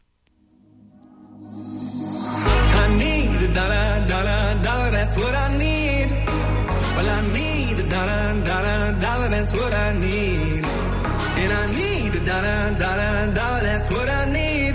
If I share with you Los de Raúl Jardiel, que arrancaban el año con victoria 2 a 0 frente al Badalona, uno de los equipos desde luego potentes en este grupo 3 de la segunda red, y ojo, remontada a domicilio frente al Europa 1 a 2. Se empezaron, se puso perdiendo los arlequinados, el equipo del Almozara, y consiguieron darle la vuelta al marcador en una primera parte de locura. Hasta la Almozara nos vamos a marchar para ver cómo están marchando las cosas, para ver qué sensaciones tienen en este debut liguero. Ojo, son seis puntos, comandan la tabla junto con el Formentera. Lo dicho, hasta el, carpo, hasta el campo del Carmen nos marchamos. Allí nos espera el técnico líder de la segunda Real Federación Española de Fútbol. Él es Raúl Jardiel. Hola, ¿qué tal, Raúl? Mister, buenas tardes, ¿cómo estás? Hola, ¿qué tal? Muy buenas. Pues arranque inmejorable de la temporada. No sé si lo esperabais. Dos victorias de dos, con remontada y además con buenas sensaciones, Raúl. Sí, como dices, es un arranque que todos habríamos firmado y, y- difícil de, mejorar. ¿no? Son, seis puntos de, de seis posibles y, bueno, muy satisfechos. Sabemos, por supuesto, que, que esto nada más ha hecho que, que comenzar y, y tenemos que seguir trabajando en la misma línea porque precisamente si hemos sacado estos seis puntos es porque estamos haciendo un, un trabajo muy bueno día tras día. Y viendo el cómputo global de lo que han sido los primeros 180 minutos de la temporada, Raúl, da la sensación de que este Club Deportivo Ebro puede jugar a muchas cosas. Si te tiene que dominar, te va a dominar. Si tiene que atacar por bandas, te lo va a hacer. Y si le toca sufrir, como el otro día en la segunda parte, el equipo sabe sufrir, responde en todas las situaciones.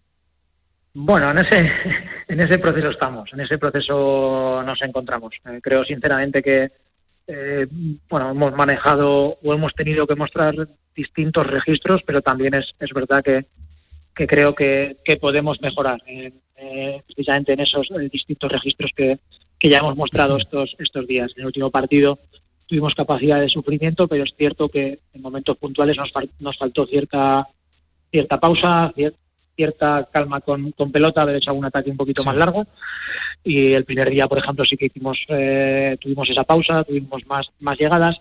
Bueno, es la intención, ¿no? Esa versatilidad y esos distintos registros eh, es a lo que aspiramos y, y estamos en, en, ese proceso. Te lo decía Raúl porque en la segunda parte frente al Europa lo pasamos de a metro, ¿eh? Apretaron los catalanes, apretó el equipo barcelonés y el resultado al final no lo trajimos para casa. Es decir, el equipo tiene esa capacidad de, de sufrimiento. ¿Cómo lo pasaste en el banquillo tú?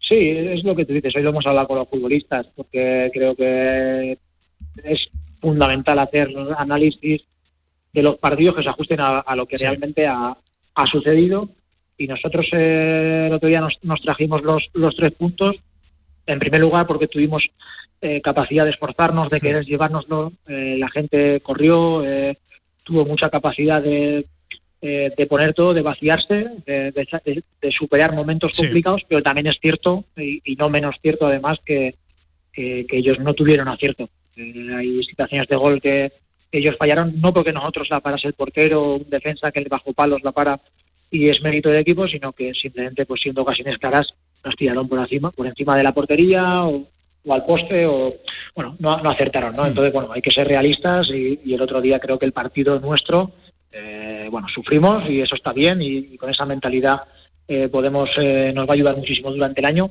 pero a nivel técnico-táctico su desacierto de cara a portería sí. hizo que también tuvo que ver en que nos, tra nos, trajésemos los tres puntos. Y Raúl, ¿cómo está el barrio? ¿Cómo está el club? ¿Cómo está concretamente el vestuario? No sé si has tenido que hacer labores pedagógicas de rebajar un poquito la euforia. El arranque es inmejorable, vamos líderes de, de la categoría, pero entiendo que tú pues, vas a ser un poquito más conservador. Es una mera anécdota, hay que seguir trabajando. Sí, sí, lo que tú dices, yo creo que un entrenador ahora con dos victorias es, es un gestor de, de, emociones, tiene que, bueno, siempre en esa, digamos, intensidad emocional con la que se vive el fútbol, de que cuando ganas eres buenísimo y cuando sí. pierdes has hecho todo mal, bueno, pues el entrenador tiene que ser siempre más frío, más moderado y tiene que eh, conseguir eh, que los futbolistas también lo vean así, ¿no? lo vean con más, con más frialdad y, y con más perspectiva. Y sí, pues esta semana probablemente, pues bueno, tenemos que ser conscientes de que, de que eso ha hecho que empezar, de que, de que va a costar muchísimo y que, por supuesto, no todos los partidos vamos a. Bueno, que, que estos, tres partidos, estos dos partidos no nos marcan eh, dónde vamos a estar durante el año. Lo va a marcar el trabajo diario, prudencia y, y saber que, bueno, pues que, que, el trabajo es bueno, que estamos en buena línea, pero que hay que seguir poniendo, hay que seguir mostrando muchos, muchos aspectos cada día. No hay que ser resultadista, evidentemente, en las derrotas, tampoco en las victorias. Hay que ser prudente porque queda tanto por delante, Raúl, sin ir más lejos este fin de semana, el Andrach en el campo del Carmen. ¿Cómo se presenta el envite?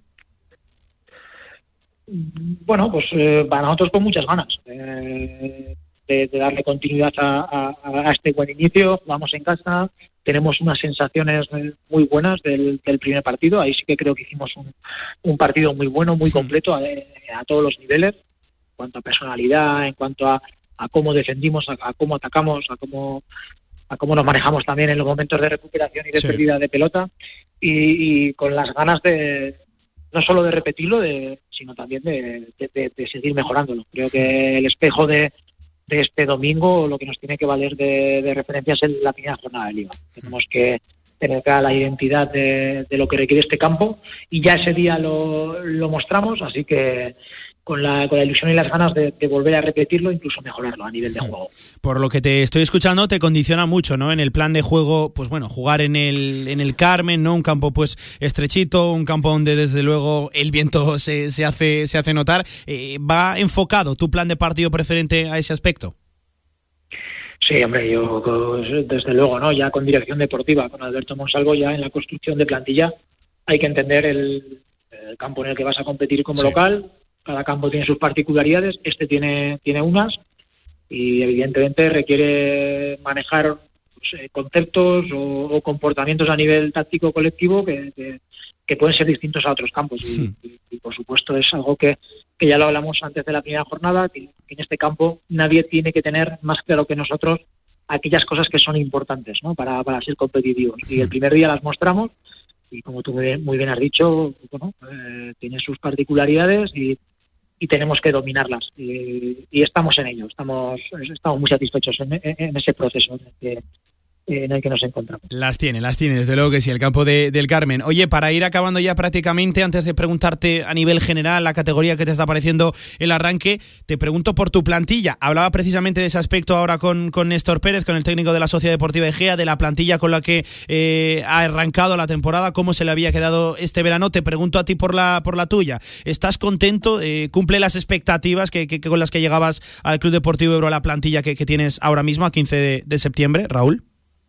Sí, sin ninguna duda. Eh, contentísimo, muy, muy, muy contento. Eh, desde el principio también lo hemos hablado, además hace días que, que la tenemos prácticamente cerrada. Cuando empezamos a entrenar ya teníamos eh, prácticamente todas las piezas eh, incorporadas, a excepción de, de Abraham, que se ha incorporado a última hora, y Marvin, que llega como, como cedido. Y sí, eh, la hemos construido un poco en base a lo que buscábamos. Evidentemente, eh, la la- las plantillas perfectas no existen. Eh, cuando te haces fuerte en algo, inevitablemente vas a adolecer de, de otros aspectos. Pero en este sentido yo estoy muy contento por, por la mentalidad que de los, de los futbolistas que hemos incorporado, por el perfil de jugador que tenemos, mucho hambre, mucha ganas de trabajar. Y técnico-tácticamente hablando, eh, me gustan mucho las virtudes que, que tienen los jugadores y, y entiendo que esos puntos más débiles que, que pueden tener, porque todo todos los futbolistas lo- lo- los tienen y todos los equipos, creo que los podemos los podemos tapar desde el colectivo y hacernos fuerte en lo que verdaderamente somos somos buenos. Así que que muy muy contento. No, Pues- no, no voy a decir lo contrario porque porque te estaría engañando. No, hombre, sería, sería extraño, ¿verdad? Pegarle palos a la plantilla habiendo arrancado con seis puntos y, desde luego eh, sería extraño a principio de, de temporada. Raúl, te hago la última. Eh, son dos jornadas, sé que esto acaba de arrancar, pero ¿cómo estás viendo la, la categoría? No sé si cumple con lo que eh, esperabas, ¿qué es lo que más te ha llamado la atención? Sí, bueno, yo la conocí, la categoría, la antigua segunda vez sí que la, la conocía, he estado varios años como, como técnico y, y, bueno, sé muy bien el nivel de competitividad que tiene y más el grupo 3, el nivel que tienen los equipos. Y ya lo he visto, el domingo fuimos al campo del Europa, es un, es un recién ascendido y me- es un equipo que me encantó, Eh, me encantó eh, la cantidad de fundamentos que tenían adquiridos, colectivamente lo bien que estaban engranados. Es un equipo que lleva con el mismo entrenador tres, cuatro temporadas y para mí dieron una versión buenísima. Y nosotros, en el momento en que nos deso- desordenábamos un poquito, eh, pues ellos nos encontraban vías de llegar a, portería que defendíamos. Entonces, pues bueno, eh, tengo muy claro que, va a tener mucho nivel y si bien es cierto que han metido una categoría como la primera red, eh, digamos, en- entre medio, ¿no? O Sí, sí, sí. de- de- bueno, hay una categoría más de las que había antes, por encima de, de- de la segunda vez. Yo creo que el nivel va a ser va a ser muy bueno, equipos en este grupo además muy profesionales y tengo muy claro que, la exigencia va a ser máxima. y algunos equipos catalanes como por ejemplo Badalona, Lleida o el filial el Español B que no han arrancado del todo bien la temporada, aunque eso sí, como decía Raúl, el mister del Ebro, estos son dos jornadas y hay que ponerlo todo en contexto, cogerlo con pinzas porque seguramente la clasificación vaya a cambiar una auténtica barbaridad de aquí hasta final de temporada, donde no esperemos que cambie es por la parte de arriba que estamos ahí con el Club Deportivo Ebro a tope, hemos arrancado con dos victorias y desde luego buenas sensaciones. Raúl Jardiel, mister, muchísima suerte este fin de semana en el Carmen frente al Andrach y muchísima suerte también para todo lo que queda de temporada, ojalá que sí, al igual que con la Sociedad Deportiva Egea y el resto de aragoneses, que contemos muchas victorias cada fin de semana. Entrenador, un auténtico placer tenerte en este directo Marca Zaragoza, que vaya bien, un abrazo.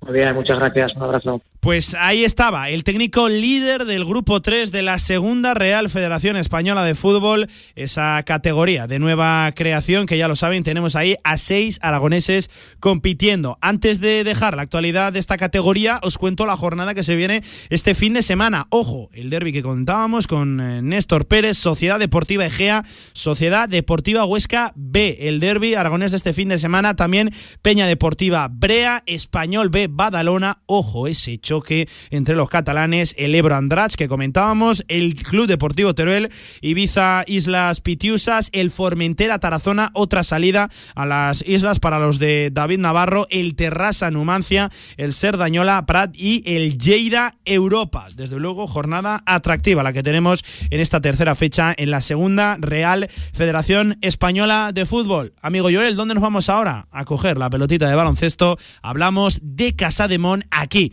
en directo Marca Zaragoza. Y ojo, a 15 de septiembre. Qué extraño suena esto, de verdad. Lo hacemos con fichaje. Tenemos aquí a un turco, tenemos a un nuevo director de juego bajo las órdenes de Jaume Ponsarnau. Vuelve el mercado de los porches. El próximo 19 de septiembre, de 11 y media de la mañana a 2 y media de la tarde, podrás disfrutar de artesanía, productos gourmet, moda, talleres. Y para los más pequeños, a las 12 de la mañana la comparsa de cabezudos de la Almozara. Una mañana para pasártelo en grande. Te esperamos en el centro comercial Los Porches del Audiorama. Un chico, guapete, persigue a una chica, bastante pibón también, con un zapato en la mano. De repente se para. Vaya coche ese de ahí, ¿no? Y encima es híbrido enchufable. ¿Quién quiere una zapatilla? ¿Eso es ahora la Cenicienta? Las historias cambian y el SEAT León híbrido enchufable con etiqueta cero y hasta 60 kilómetros de autonomía eléctrica es otra historia. Consulta la oferta en SEAT.es. Automóviles Sánchez, en carretera de Logroño número 32, Zaragoza. Si todavía no tienes la aplicación de Radio Marca Zaragoza, descárgala ya. Todos los podcasts de tus programas preferidos, nuestras redes sociales y la radio en directo estés donde estés. Radio Marca Zaragoza. El deporte es nuestro. Si quieres hacer de tu pasión tu profesión, si quieres dedicarte profesionalmente al deporte, ven a conocernos. Z-Brain Sports Academy, centro formativo especializado en áreas deportivas, cursos de personal training, entrenador de porteros. Toda la info en deportes.zbrain.es. Empieza ya. Juntos conseguiremos las metas. They don't know I do it for the culture, goddamn. They say I should watch the shit I post, oh goddamn. Say I'm turning big girls into hoes, oh goddamn. They say I get groupies at my shows, oh goddamn. All the rumors are true, yeah. What you heard, that's true, yeah. I fuck him and you, yeah. If you believe I do that, had to cut some hoes loose, yeah. Indy ain't no loose lips. not them hoes tryna sue. La actualidad del básquet Zaragoza en directo marca. Rumors are true, yeah. I've been in the. Focus. Hablamos de baloncesto, tiempo para ese adorado mundo de la canasta aquí en la radio del deporte y ojo, lo hacemos, es extraño, desde luego que sí, a 15 de septiembre tiene que ocurrir cosas extrañas o cosas por desgracia negativas como son lesiones para que a estas alturas de temporada de año se produzcan fichajes y ya lo comentábamos, tres meses a priori, aunque apunta un poquito más, va a estar fuera Omar Cook, el eh, base de 39 años de Casa de Mon Zaragoza y ya tenemos sustituto. Ayer que tenía que fichar el equipo y desde luego se ha dado prisa Pep Cargol. Ojo, es Kenan Sipahi, el eh, base, el director de juego otomano turco. 1,97 de altura, cuidado, que es eso lo que principalmente llama la atención, y 26 años, procede de Fenerbahce y tiene experiencia en eh, Liga Endesa, en ACB, de la mano de Real Betis Cosur. Firma un contrato de cuatro meses, aunque eso sí asegura el club que tiene opción de extenderse hasta el final de temporada, pero para que nos hagamos una idea, un base cercano a los dos metros, que no va sobrado de centímetros, Casa de Zaragoza ahora mismo, sobre todo en la pintura, pues bien, este va a estar fuera y mide 1,97. No sé yo si el tema del rebote habrá influido demasiado o no en ese aspecto. Pero lo dicho, tenemos nuevo director de juego, tenemos nuevo base. Así lo definía Jaume Ponsarnau, el técnico catalán que ya tiene nuevo base, nuevo jugador. Lo escuchamos. Para nosotros el fichaje de Kenan Sipahi eh, creemos que nos puede ayudar, uh, uh, claramente ayudar al problema que tenemos con la, lesión de Mark Cook y nos puede ayudar porque él eh, puede tiene un, un, gran nivel defensivo eh, tanto por corpulencia y encima nos puede dar un plus en rebote por tamaño. Es un jugador que también puede defender en diferentes posiciones al 1, al 2 y al 3 es un jugador que te puede aportar pues hacer otras cosas eh, otras cosas de tipos de defensa aprove- aprovechando su tamaño.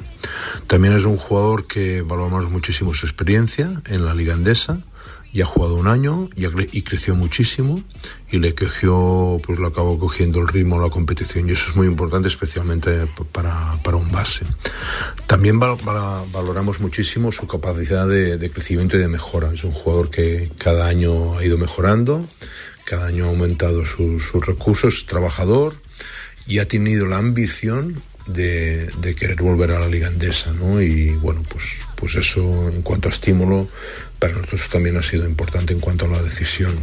Ojo que decía Ponsarnau que tuvo una primera experiencia en eh, Liga Endesa y efectivamente fue en 2019 con, lo dicho, el conjunto andaluz, COSUR Real Betis.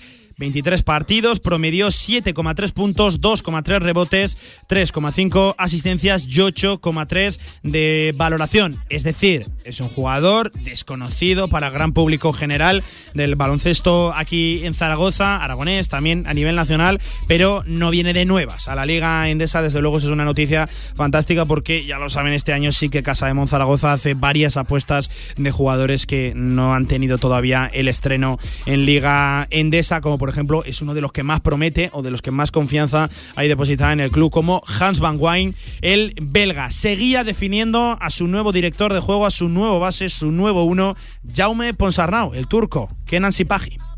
También eh, el hecho de que, de que sea un jugador versátil y que nos puede ayudar en más de una posición, especialmente porque vemos también en vemos con ganas ¿no? el hecho de, de- de dejar un camino también para, para Javi García, eh, no, solo, no en la posición de dos, sino también en la posición de base.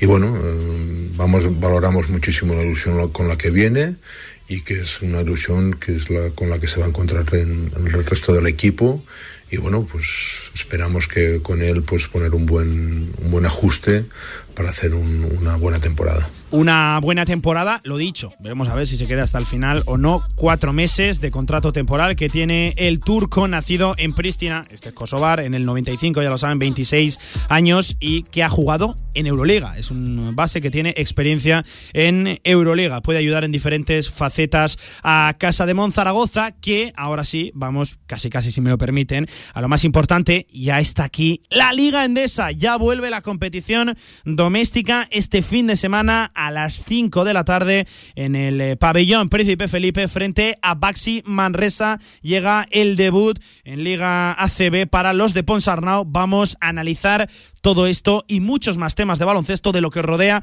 a la máxima competición a nivel nacional en Europa, la mejor liga de Europa, ya lo saben, es la ACB, es la nuestra y tenemos con nosotros a un auténtico experto en baloncesto.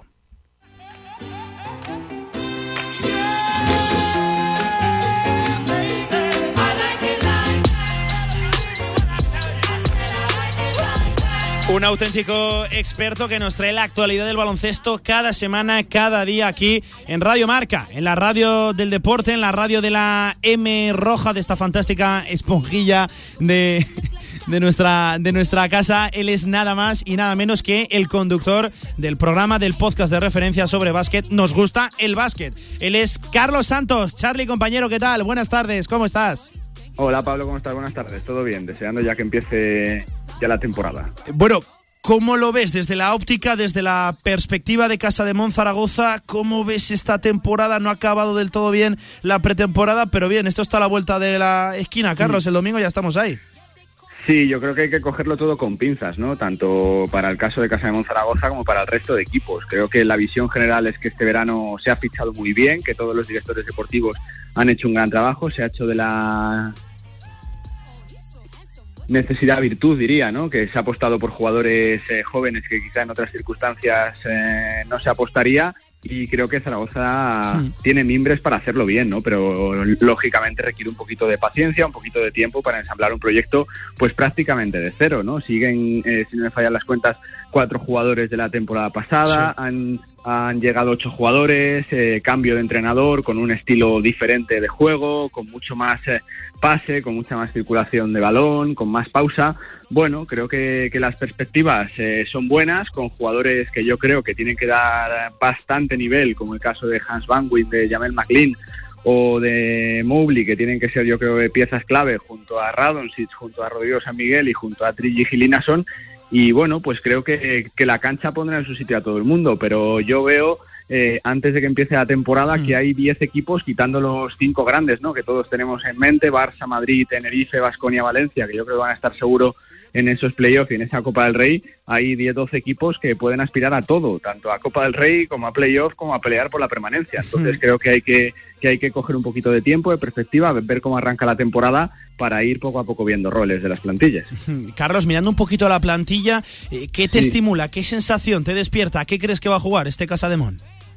Bueno, va a jugar yo creo que a puntos, como caracteriza a Ponsarnau, Sí. que es un entrenador que le gusta el baloncesto ofensivo, donde quizá, bueno, pues eh, su principal eh, eh, eh, rémora en los últimos años sea el balance defensivo, pero bueno, se ha visto como en GBC lo hizo bien, como hizo un gran trabajo en Manresa, como en Valencia, más allá de las críticas, más allá de, de la exigencia de la Euroliga, de la CB, creo que cumplió con los objetivos, prácticamente clasificando para el equipo, bueno, eh, le faltó un partido para Sí, clasificarlo sí, para sí, los cuartos de final de, de la Euroliga, así que yo creo que es un entrenador eh, que necesita paciencia, que necesita tiempo, que, que va a sacar, yo creo, jugo de los jugadores y se han fichado, pues hombre, eh, sobre el papel, eh, yo creo que nombres que estimulan, ¿no? Para ver la plantilla, jugadores que van a hacer un baloncesto ofensivo, pues el caso de, de Mobley, caso de, de Van Wyn, caso de, de Jamel McLean, por supuesto Coye, que ya le conocéis en Zaragoza, creo que un jugador que lo puede hacer realmente bien, que ya lo vimos el año pasado es Dino Radonjic, que creo que ese año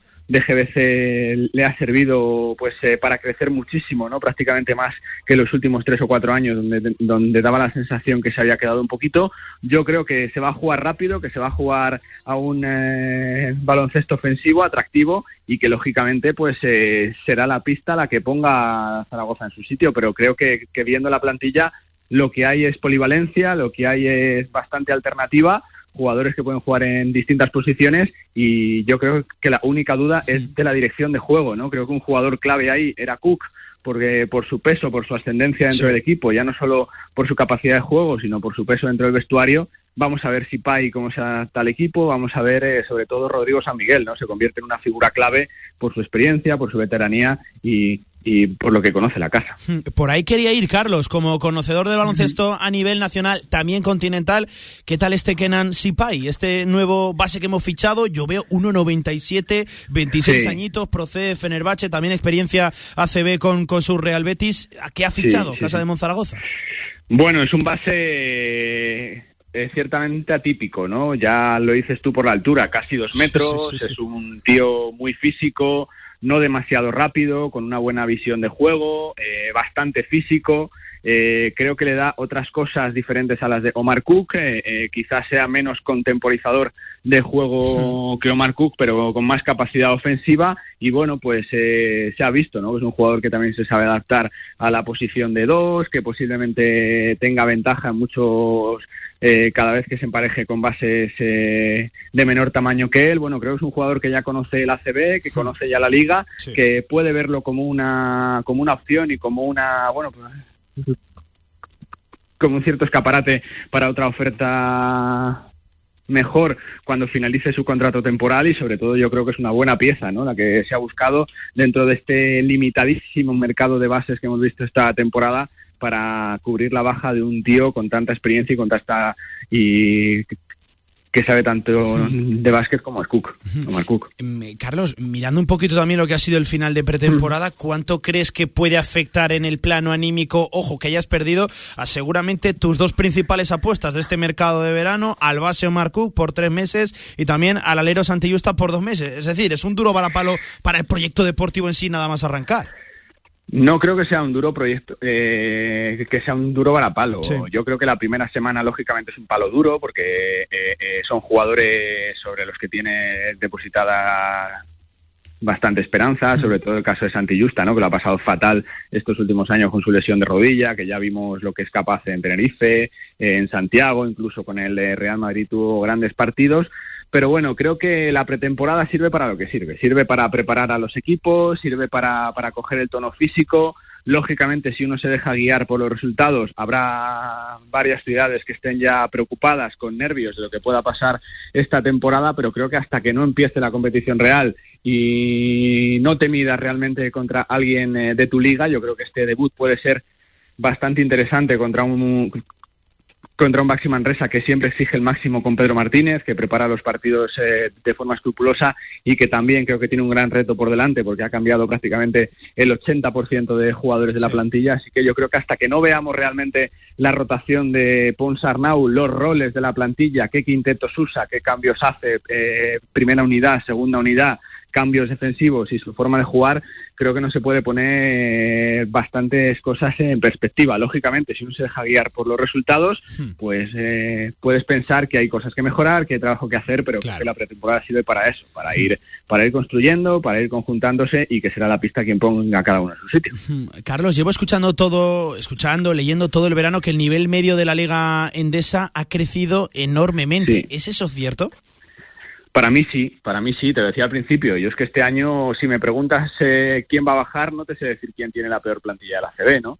Quizá otros años siempre hacíamos cábalas, ¿no? Pues decías, pues hay dos, tres equipos que seguro que van a estar eh, en esa pelea por la permanencia, por la plantilla, pero es que yo este año creo que se ha fichado realmente bien, que dentro de las posibilidades de los equipos, de las reducciones presupuestarias, de las circunstancias COVID, creo que, que, se ha apostado por jugadores de la casa, que se han hecho, eh, se, ha, se ha tenido valentía, eh, se ha tenido buen ojo, ¿no? Fichando jugadores que pueden relanzarse la liga, jugadores que quizás sean más desconocidos para el gran público, pero que en otras ligas como Alemania, como Francia, lo vienen haciendo realmente bien y yo creo que realmente ha subido ese nivel medio de la liga, ¿no? Creo que salvo esos cinco equipos que te decía al principio, que yo creo que sobre el papel, por plantilla, por lo que han hecho estos últimos años, son superiores al resto y que yo creo que salvo Hecatombe van a estar eh, tanto en playoff como en Copa del Rey como peleando por los títulos, ahí el resto de 13 equipos son capaces de todo, capaces de, de, de, pelear por la Copa del Rey, capaces de pelear por los playoffs, capaces de pelear por la permanencia. Así que yo creo que este año vamos a ver qué factor juega el público, que yo creo que va a ser también decisivo, que habrá clubes eh, que sobre todo eh, eh, ya estén deseando no tener el público cerca, que decir de Zaragoza, ¿no? Hay, hay un montón de plazas históricas de baloncesto donde el público es el sexto jugador y yo creo que este año va a dar ah, bastante que hablar, ¿no? Ese factor público porque va a hacer que los resultados eh, no sean eh, tan previsibles como la temporada pasada, sino que, que haya equipos pues que, cimenten sus objetivos en los partidos de casa, ¿no? En, en, esas dos tres victorias que otros años te has quedado sin conseguir por los diferentes objetivos, ya sea por la permanencia, por los playoffs, pues que quizás este año con el factor público se consiga, ¿no? Que quizás este año sí. los grandes no lo tengan tan fácil cuando vayan a, eh, para las canchas, que tengan eh, de uñas al público, así que yo creo que este año es una temporada espectacular. Por supuesto, yo creo que más normal que el año pasado. Eh, rezamos todos porque no haya temas de COVID, no haya... Claro. Hola Pablo, ¿cómo estás? Buenas tardes. Ha tenido Valen que, que haya aquí realmente super pareja, con unas grandes plantillas y creo que con partidazos cada fin de semana. Creo que se ha fichado bien, se han reforzado bien y, pues solo queda Pablo ya ya sentarse para disfrutar de los partidos del baloncesto. Y lo haremos como siempre aquí en Radio Marca. Carlos, te hago la última. Al pie, te la dejo votando. Mójate, la Venga. más complicada. Con esto que hemos dicho, el nivel medio de la Liga Endesa que ha subido. ¿Cuál tiene que ser el objetivo, la meta real en lo deportivo para este Casa de Mon Zaragoza? ¿Dónde lo ves a final de temporada? Yo creo que tiene que estar peleando por los objetivos, peleando por clasificarse para la Copa del Rey y peleando por, por estar en playoff. Creo que tiene plantilla para no sufrir, para no pasar problemas y lógicamente del rendimiento de los jugadores clave va a depender un poquito el resto de objetivos, ¿no? Si, si te da para más, si te da para estar entre los ocho primeros, si no te da para estar entre los ocho primeros, pero creo que, que el objetivo principal tendría que ser eh, consolidarse no pasar a problemas, tener una temporada más o menos regular y tranquila. Y creo que si eso se da, tienen jugadores y tienen plantilla, por supuesto, entrenador también suficiente para, bueno, pues para estar ahí peleando eh, por todos los objetivos. Primero por la Copa del Rey y por jugar los playoffs. Pues Carlos, apuntado queda, ¿eh? No se sufre y el equipo tiene que estar peleando por esos objetivos a final de temporada. Como siempre, te, te pasaré la- la- las facturas, te soltaré este cortecito y a ver si has acertado. An- antes de despedirte, compañero, ya ha vuelto, nos gusta el básquet, ¿no? El programa, el podcast de referencia del baloncesto aquí a la radio del deporte. Ya llevamos eh, dos ediciones de esta quinta temporada que arrancamos con Sergio Escariola, que le teníamos que preguntar por fíjate. muchísimos temas, por los jóvenes, por el cambio generacional de la selección, por la retirada del Olgasol, por su nuevo proyecto de la Virtus, así que bueno, pues ya también, por supuesto, semana a semana con lo mejor de la Liga CB, de la Euroliga que está a punto de empezar, de la Champions, de la Eurocup que este año es eh, tremenda, las ventanas de selección, creo que es un año divertidísimo, eh, con una pasión eh, fantástica y donde yo creo que ojalá podamos contar que poco a poco vuelve todo a ser como antes, que el público va subiendo los aforos de los pabellones y que, y que para Navidades o para principios del próximo año ya tenemos prácticamente el 100% de público en todos los pabellones, que sería un gran síntoma, Pablo. Y ojalá, y ojalá que sí alcanzar esa normalidad en el fútbol, el baloncesto, en todos nuestros deportes, pabellones y estadios, que es lo que nos gusta, como siempre, aquí en la radio de la M Roja, en la radio del deporte. Y ese fantástico programa que les recomendemos que escuchen. Nos gusta el básquet conducido por Carlos Santos todas las madrugadas del miércoles y siempre en la web de Radio Marca. Ahí lo tienen en formato podcast para escucharlo como ustedes quieran y cuando quieran. Carlos Santos, compañero, un auténtico placer escucharte hablar de baloncesto ojalá que sí que se cumplan esos eh, objetivos, retos que has marcado para Casa de Monzaragoza. Como mínimo, que no se sufra. Un abrazo, compañero. Te agradezco mucho este ratito de radio. Siempre es un placer, Pablo. Ya sabéis que cuando queráis y que se vea una fantástica temporada. Abrazo a todos. Pues ahí estaba Carlos Santos, nuestro compañero de baloncesto de Nos Gusta el Básquet, aquí en Radio Marca. Antes de dejar el baloncesto, os cuento el inicio de temporada para Casa de Zaragoza este mismo fin de semana frente a Manresa. Ojo, el jueves tres partidos en una semana. Visitamos a Bilbao Basket el próximo fin de semana. Otra vez Felipe, San Pablo Burgos, también Felipe el eh, 2 de octubre, ese sábado tremendo que por cierto tenemos de deporte porque ese sábado jugará el Real Zaragoza a las 6 y cuarto y a las 9 menos cuarto en el Felipe también estará Casa de Monzaragoza frente a Valencia Basket. Y ojo, ya seguido el 9 de octubre Lenovo Tenerife a domicilio. Visitamos las islas antes de que el 13 arranque la FIBA Europe Cup, esa competición europea que va a jugar este año Casa de Zaragoza frente al Saratov ruso. 40 sobre las 2 a 20 minutos de las 3 de la tarde. Ahora, como todos los miércoles, cerramos con Zaragoza Deporte Municipal. Vamos a ello. Este lunes 20 de septiembre, Cantera Básquet. Toda la actualidad del mundo de la canasta desde la Federación Aragonesa de Baloncesto. Hablaremos con sus protagonistas de futuro, de 7 a 8 de la tarde, en directo desde la Federación Aragonesa de Baloncesto. Este lunes 20 de septiembre, Cantera Básquet. Radio Marca Zaragoza. Sintoniza tu pasión. Si todavía no tienes la aplicación de Radio Marca Zaragoza, descárgala ya.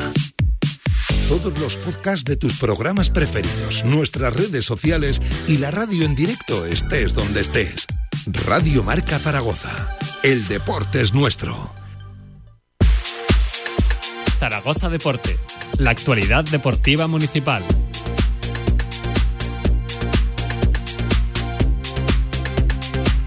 Toda la actualidad del deporte aquí en nuestra ciudad, en Zaragoza, como siempre, de la mano de Radio Marca y de Zaragoza Deporte. Hoy además con doble ración, madre mía, viene de verdad el miércoles 15 de septiembre, tremendo, cómo baja, y lo dicho, doble ración, vamos a ponernos manos a la obra porque si no, no, no nos va a dar tiempo. Javi Lainez, compañero, no te ha despedido antes, te saludo de nuevo, cuéntame qué tenemos en este primer plato de Zaragoza Deporte. Adelante, Javi. Pues sí, Pablo, tenemos otra actividad este domingo muy interesante que es el Día del Deporte en la Calle y para que nos cuente un poquito cómo va a suceder todo esto, cómo se va a desarrollar, eh, estamos ya con el coordinador de Zaragoza Deporte que es Óscar Bug. Óscar, ¿qué tal? Muy buenas. Hola, muy buenos días. Bueno, que vuelve otra vez el Día del Deporte en la Calle, qué ganas teníamos. Y lo primero que yo creo que quieren saber nuestros oyentes, eh, qué es el Día del Deporte en la Calle, cómo se va a desarrollar y, y sobre todo las ganas ¿no? que, que hay ya de que, de que vuelva este día tan importante. Pues sí, la verdad que teníamos muchas ganas, porque el año pasado fue una de las muy pocas ediciones que se ha dejado de hacer, pues o bien algún año ha pasado que por tiempo o por cualquier otro inclemencia no se ha podido desarrollar, pero bueno, han sido los menos. Y el año pasado, pues bueno, sí que había un motivo muchísimo más justificado, que, que es el que todos conocemos, y no se pudo desarrollar. Entonces, bueno, este año es pues, pues volver con las mismas ganas que lo dejamos en 2019 y adaptarnos a las circunstancias que nos marcan ahora mismo la situación, pues para, para desarrollar una jornada del, del Día del Deporte en la Calle.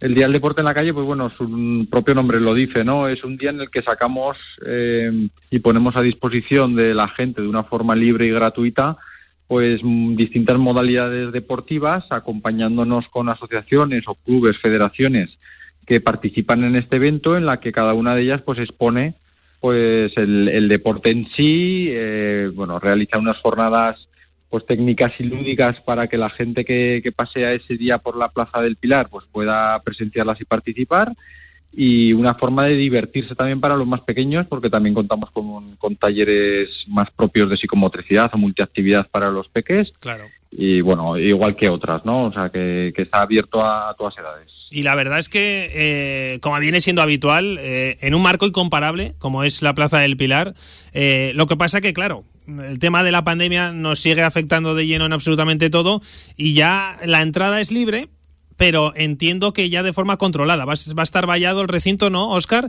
Y, y sobre Sí. todo con eso, ¿no? Controlando un poquito también el tema del aforo. Exacto. Esto, pues bueno, para el que ya lo conoce de otras ediciones, eh, ya, ya sabéis que ocupábamos todo lo que es la bandeja de, de la Plaza del Pilar, propiamente dicho, delante de la Basílica. Ahí ocupábamos una, una muy buena parte y luego todo lo que es el frontal del Ayuntamiento de Zaragoza.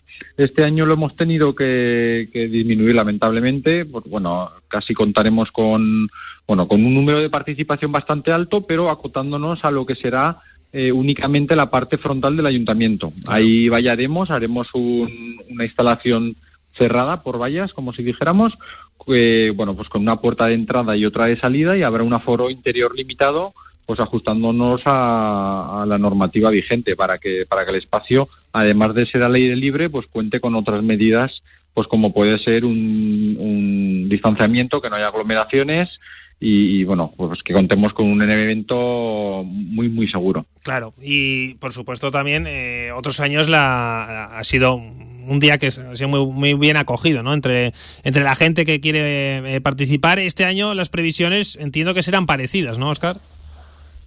Sí, porque la gente, bueno, mira, ayer estuvimos en una, en una carrera, ahora se están haciendo ya, ya, se están empezando a ver las primeras carreras, ¿no? Después de todo esto que, que ha pasado. Y bueno, lo que se respira es pues que la gente pues que quiere participar, que quiere hacerlo de una forma segura, adaptándose a las medidas que el organizador tenga que poner y eso el participante lo está asumiendo muy bien. O sea, yo creo que hoy en día estamos muy concienciados todos de que hay que empezar a hacer cosas, hay que recuperar esa normalidad pues ajustándonos a esos pequeños detalles que nos hacen hacerlas de una determinada forma. Pero bueno, eh, como nosotros eh, lo propondremos de esa, pues bueno, con, unas pequeñas variaciones, ¿no? En cuanto a que el participante que, que esté dentro del recinto no esté participando activamente en el deporte, pues tenga que ir con mascarilla, eh, pues colocada.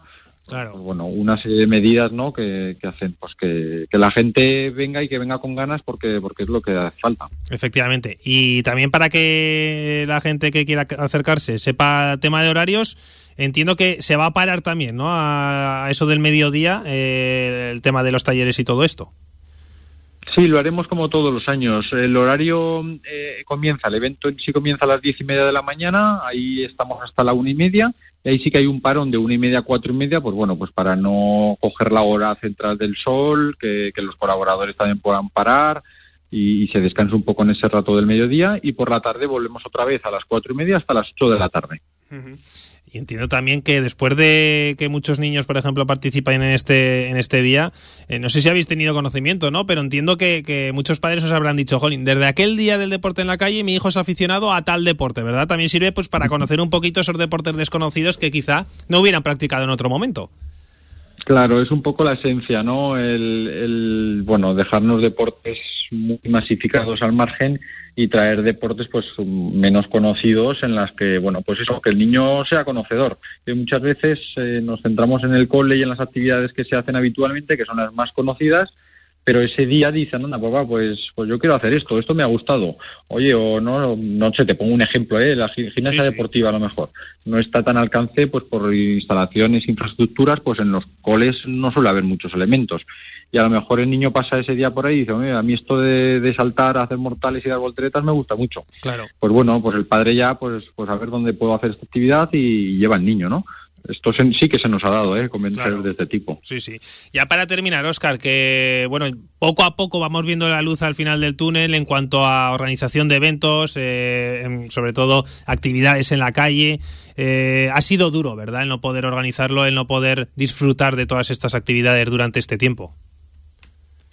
Sí, sí que ha sido duro porque, porque bueno, sí que hubo una, yo siempre digo que hubo una- un periodo inicial en el que la gente tampoco demandaba hacer actividades porque estábamos todos como muy eh, encerrados, ¿no? Y, y sin, Sí, sin exacto. necesidad. Claro. Pero, pero sí que es verdad que llevamos unos meses en las que ya la gente dijéramos que, que quiere, o sea, quiere, quiere salir, quiere hacer, quiere volver a competir, poner su dorsal o en este caso una participación. Y ya te digo, y mientras se haga todo como se está haciendo hasta ahora, que es cumpliendo unos protocolos bastante bien establecidos para mantener una, unas medidas higiénicas y sanitarias buenas, eh, bueno, mientras se cumpla todo esto, el, participante está muy concienciado de ello y no lo ve como un problema. Claro. Pues Óscar Bug, coordinador de Zaragoza Deporte Municipal, que ha sido un placer hablar contigo de este día en la calle que vamos a poder disfrutar el domingo en la Plaza del Pilar. Que vaya todo fenomenal y sobre todo, bueno, pues que los más pequeños disfruten de los deportes al aire libre, que creo que es algo importantísimo, ¿vale? Disfrutaremos seguro, porque además da buen tiempo, así que eso es un- uno de los grandes hándicaps en Zaragoza. Seguro que, seguro que sale bien la jornada. Seguro que sí. Pues ya ves, Pablo, que hemos hablado con Óscar, con Sí. el coordinador de Zaragoza Deporte, que este domingo tenemos una cita muy importante en la Plaza del Pilar y que seguro que va a haber un auténtico ambientazo. Oye, pues pedazo de evento, ¿eh? Madre mía. El que tenemos este domingo ahí en la Plaza del Pilar. Si tengo un ratito por la mañana, ya les garantizo que me voy a pasar por ahí. Pero Javi, seguimos hablando de diferentes eventos, de diferentes iniciativas, porque tenemos todavía muchas más cosas aquí, en Zaragoza Deporte Municipal. Cuéntame, Javi. Pues sí, Pablo, hoy tenemos doble ración con los amigos de Zaragoza Deporte Municipal y es que hoy jueves tenemos, bueno, comienza un evento que también, la verdad es que es muy interesante. Yo creo que a los oyentes de Radio Marca Zaragoza les va a gustar mucho y es que vamos a hablar de tiro. Eh, ya sabemos que es una disciplina que quizá la gente no la conozca, pero para eso tenemos ya al otro lado del teléfono a Ramón Seyes. Ramón, ¿qué tal? Muy buenas. Ah, bien, ¿y vosotros? Pues perfectamente bien, aquí esperando hablar contigo para hablar del MLAIC Championship Postal Match, que nos tienes que explicar un poquito qué es este evento que empieza hoy jueves y que se, se va a extender durante todo el fin de semana en Zaragoza. Bueno, pues es un campeonato de Europa que, dadas las circunstancias del COVID, no se ha podido celebrar en un solo sitio y entonces se va a celebrar en cada nación y se reúnen todos los resultados. En uno solo se funden y se, y- y se hace una clasificación europea. Y explícanos un poquito en qué consiste el campeonato y qué disciplina de tiro es, porque la verdad es que es una disciplina curiosa que la gente yo creo que desconoce. Sí, bueno, nosotros eh, hace 50 años se fundó en, París, en París, creo que fue, un, esta, la federación esta, que es, es la- una confederación internacional de tiradores de avancarga, y se decidió hacer toda una serie de pruebas eh, rememorando las armas antiguas desde el siglo XVI al siglo XIX eh, principalmente o exclusivamente las que tiran eh, con cargadas por la boca, o sea, las armas de avancarga. Tenemos una, un total de 40 modalidades eh, divididas en, grupos de 25, donde se tira 25 metros, se tira 50 metros o, se- eh, o a 100 metros. E incluso tenemos plato, que últimamente ha conseguido una medalla de oro en las Olimpiadas, el plato. No exactamente estas modalidades, pero sí el plato. Sí, efectivamente. Yo creo que Ramón lo que más conocíamos nosotros era las modalidades olímpicas, ¿no? De tiro, pero esto ya me dices que son con armas antiguas. Es curioso verlo, ¿no? Y además es más difícil el, el apuntar y sobre todo dar a blanco con este tipo de armas. Pues efectivamente es más difícil. Aquí necesitamos una gran labor de, de- de puesta a punto de las armas, porque no son armas que se pensasen para efectuar tiros, sino que son armas que se utilizaron en las guerras desde, digamos, las guerras antiguas con, con de, de nuestros te- reales tercios hasta las guerras eh, napoleónicas. O sea que va a ser curioso, curioso. Oye, explícanos también un poquito eh, la importancia que tiene que se haga en nuestra ciudad, en Zaragoza. Es la primera vez que se realiza un evento de estas características aquí, ¿no? Sí, porque digamos hasta la fecha no teníamos nosotros en el Club de Tiro Zaragoza, que es donde se va a celebrar, no teníamos unas instalaciones lo suficientemente eh, amplias como para poder celebrar un, campe- un campeonato de este, de este nivel. Entonces, este año hemos hecho una gran inversión en, en ampliar una de las canchas y, y estirarnos un poco a los 100 metros y a partir de esto ya podemos empezar a hacer campeonatos nacionales e incluso este que es internacional. Y es la única vez que se celebra aquí en Zaragoza un campeonato de este nivel. Oye, y tú como experto en, en tiro, eh, háblanos un poquito de, de cómo está la afición en nuestra ciudad a, a este deporte, al tiro, sobre todo al tiro olímpico. Bueno, eh, el Club de Tiro Zaragoza cuenta con 1.500 socios, o sea que tampoco debe estar mal la afición al tiro. Y tenemos últimamente tenemos mucha actividad. Tenemos actividades sábado y domingo y tenemos mucha afición, no solo en este tipo de modalidad, sino en el resto de modalidades olímpicas. Eh, y creo que es, es, es, es un deporte que la gente cree que somos gente violenta, que usamos armas, pero es todo lo contrario. Es un deporte de concentración y de control. No, Porque no, si no, a- es, es- es muy, es muy bonito de ver y además entretenido, que eso la gente yo creo que cuando sobre todo en las Olimpiadas lo ve, se engancha hasta el final de la prueba. Pues sí, incluso eh, lo que es el plato que hemos visto a, a Alberto y a Fátima hacer Sí. un gran campeonato y conseguir la medalla de oro, pues es, es, es, es espectacular. Ver cómo rompen los platos, siguen con la escopeta al plato y lo rompen. No, no, la luego que sí, la verdad es que tiene... existe, Sí. perdona que te corte, esta modalidad de plato y tiramos con armas de chispa y armas de pistón. ¿m? Ujú. Bueno, pues ya sabe, la gente que quiera iniciarse también a este deporte, que lo puede hacer en el Club de Tiro de Zaragoza, que como bien has dicho Ramón, eh, sois unos cuantos y desde luego es una afición que es un deporte que también que engancha, ¿verdad? Es lo que decíamos antes, que, que la gente que lo practica por primera vez siempre quiere repetir. Sí, porque te da una sensación, es, es un deporte que da unas sensaciones especiales. Y si, digamos, si preguntáramos a diferentes tiradores por qué lo hacen, y es porque, eh, digamos, les produce una sensación especial. un- eh, el disparar con un arma y conseguir unos resultados, eh, digamos, decentes o no decentes tampoco. Claro, pues eh, Ramón Seyes, que ha sido un placer hablar contigo, que vaya fenomenal el evento que comienza este jueves hasta durante el fin de semana, se va a desarrollar en el Club Tiro de Zaragoza y que lo dicho, que seguro que lo vais a pasar fenomenal y que va a acudir mucha gente a verlo, ¿vale? Mm, muchas gracias y sí, sí, este, eh, decir un último dato que creo Sí. que es interesante y es que participarán cerca de 80 tiradores de toda España. No, nada, no está, no está nada mal. Un fuerte abrazo, Ramón. Lo mismo digo.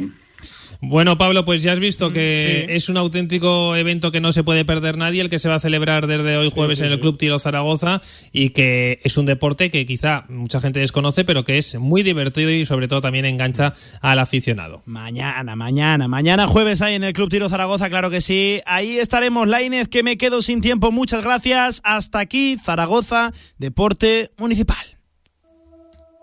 Dutch kids off balloons in the parking lot. The golden arches illuminate the business park. I eat myself to death, feed the corporate machine. I watch some movies, recite every line and scene. Y hasta aquí también este directo marca Zaragoza. Antes de marcharnos, os cuento que esta tarde, miércoles 15 de septiembre, a las 7 y media va a ser presentada la Quebrantahuesos presented by Oakley, que es el patrocinador este año de nuevo, y va a ser en Sabillánigo, en la Casa de Cultura Antonio Durán Guidol, en calle Pedro Sesé, número 2. Un acto que va a contar con la presencia de Javier de Diego, director general de Deportes del Gobierno de Aragón, de Berta Fernández, alcaldesa de Sabiñánigo, de Lourdes Arruebo, presidenta de la comarca del Alto Gallego y de el presidente del club ciclista, como no, Edelweiss, Fernando Escartín. ¿Y por qué les cuento esto? Se preguntarán, porque el viernes directo Marca Zaragoza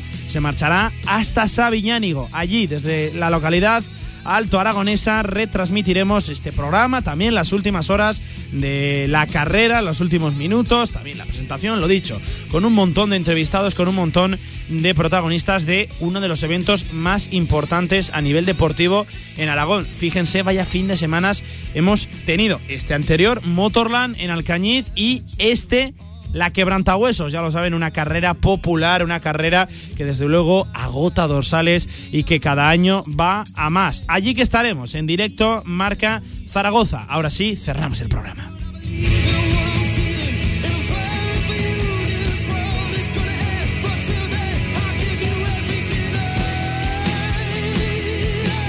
Un programa que ha tenido a Joel Almeida al frente de la técnica, aquí me, que me ha acompañado estas dos horitas de radio y de deporte. Nos quedamos muy pendientes de la última hora del Real Zaragoza, por desgracia, en el plano institucional, no así en lo deportivo. Mañana volveremos con más novedades, con más noticias, no sé si con voces de protagonistas o no, pero en fin, aquí hablaremos siempre de deporte y de la última hora del Real Zaragoza. Permítanme un consejo, esta tarde de nuevo hay Champions y te lo contamos en el recién estrenado marcador europeo, aquí en Radio Marca, donde volvemos mañana a partir de la una. Pasen una fantástica tarde de miércoles, siempre acompañados de la radio, del transistor, de la M roja del deporte.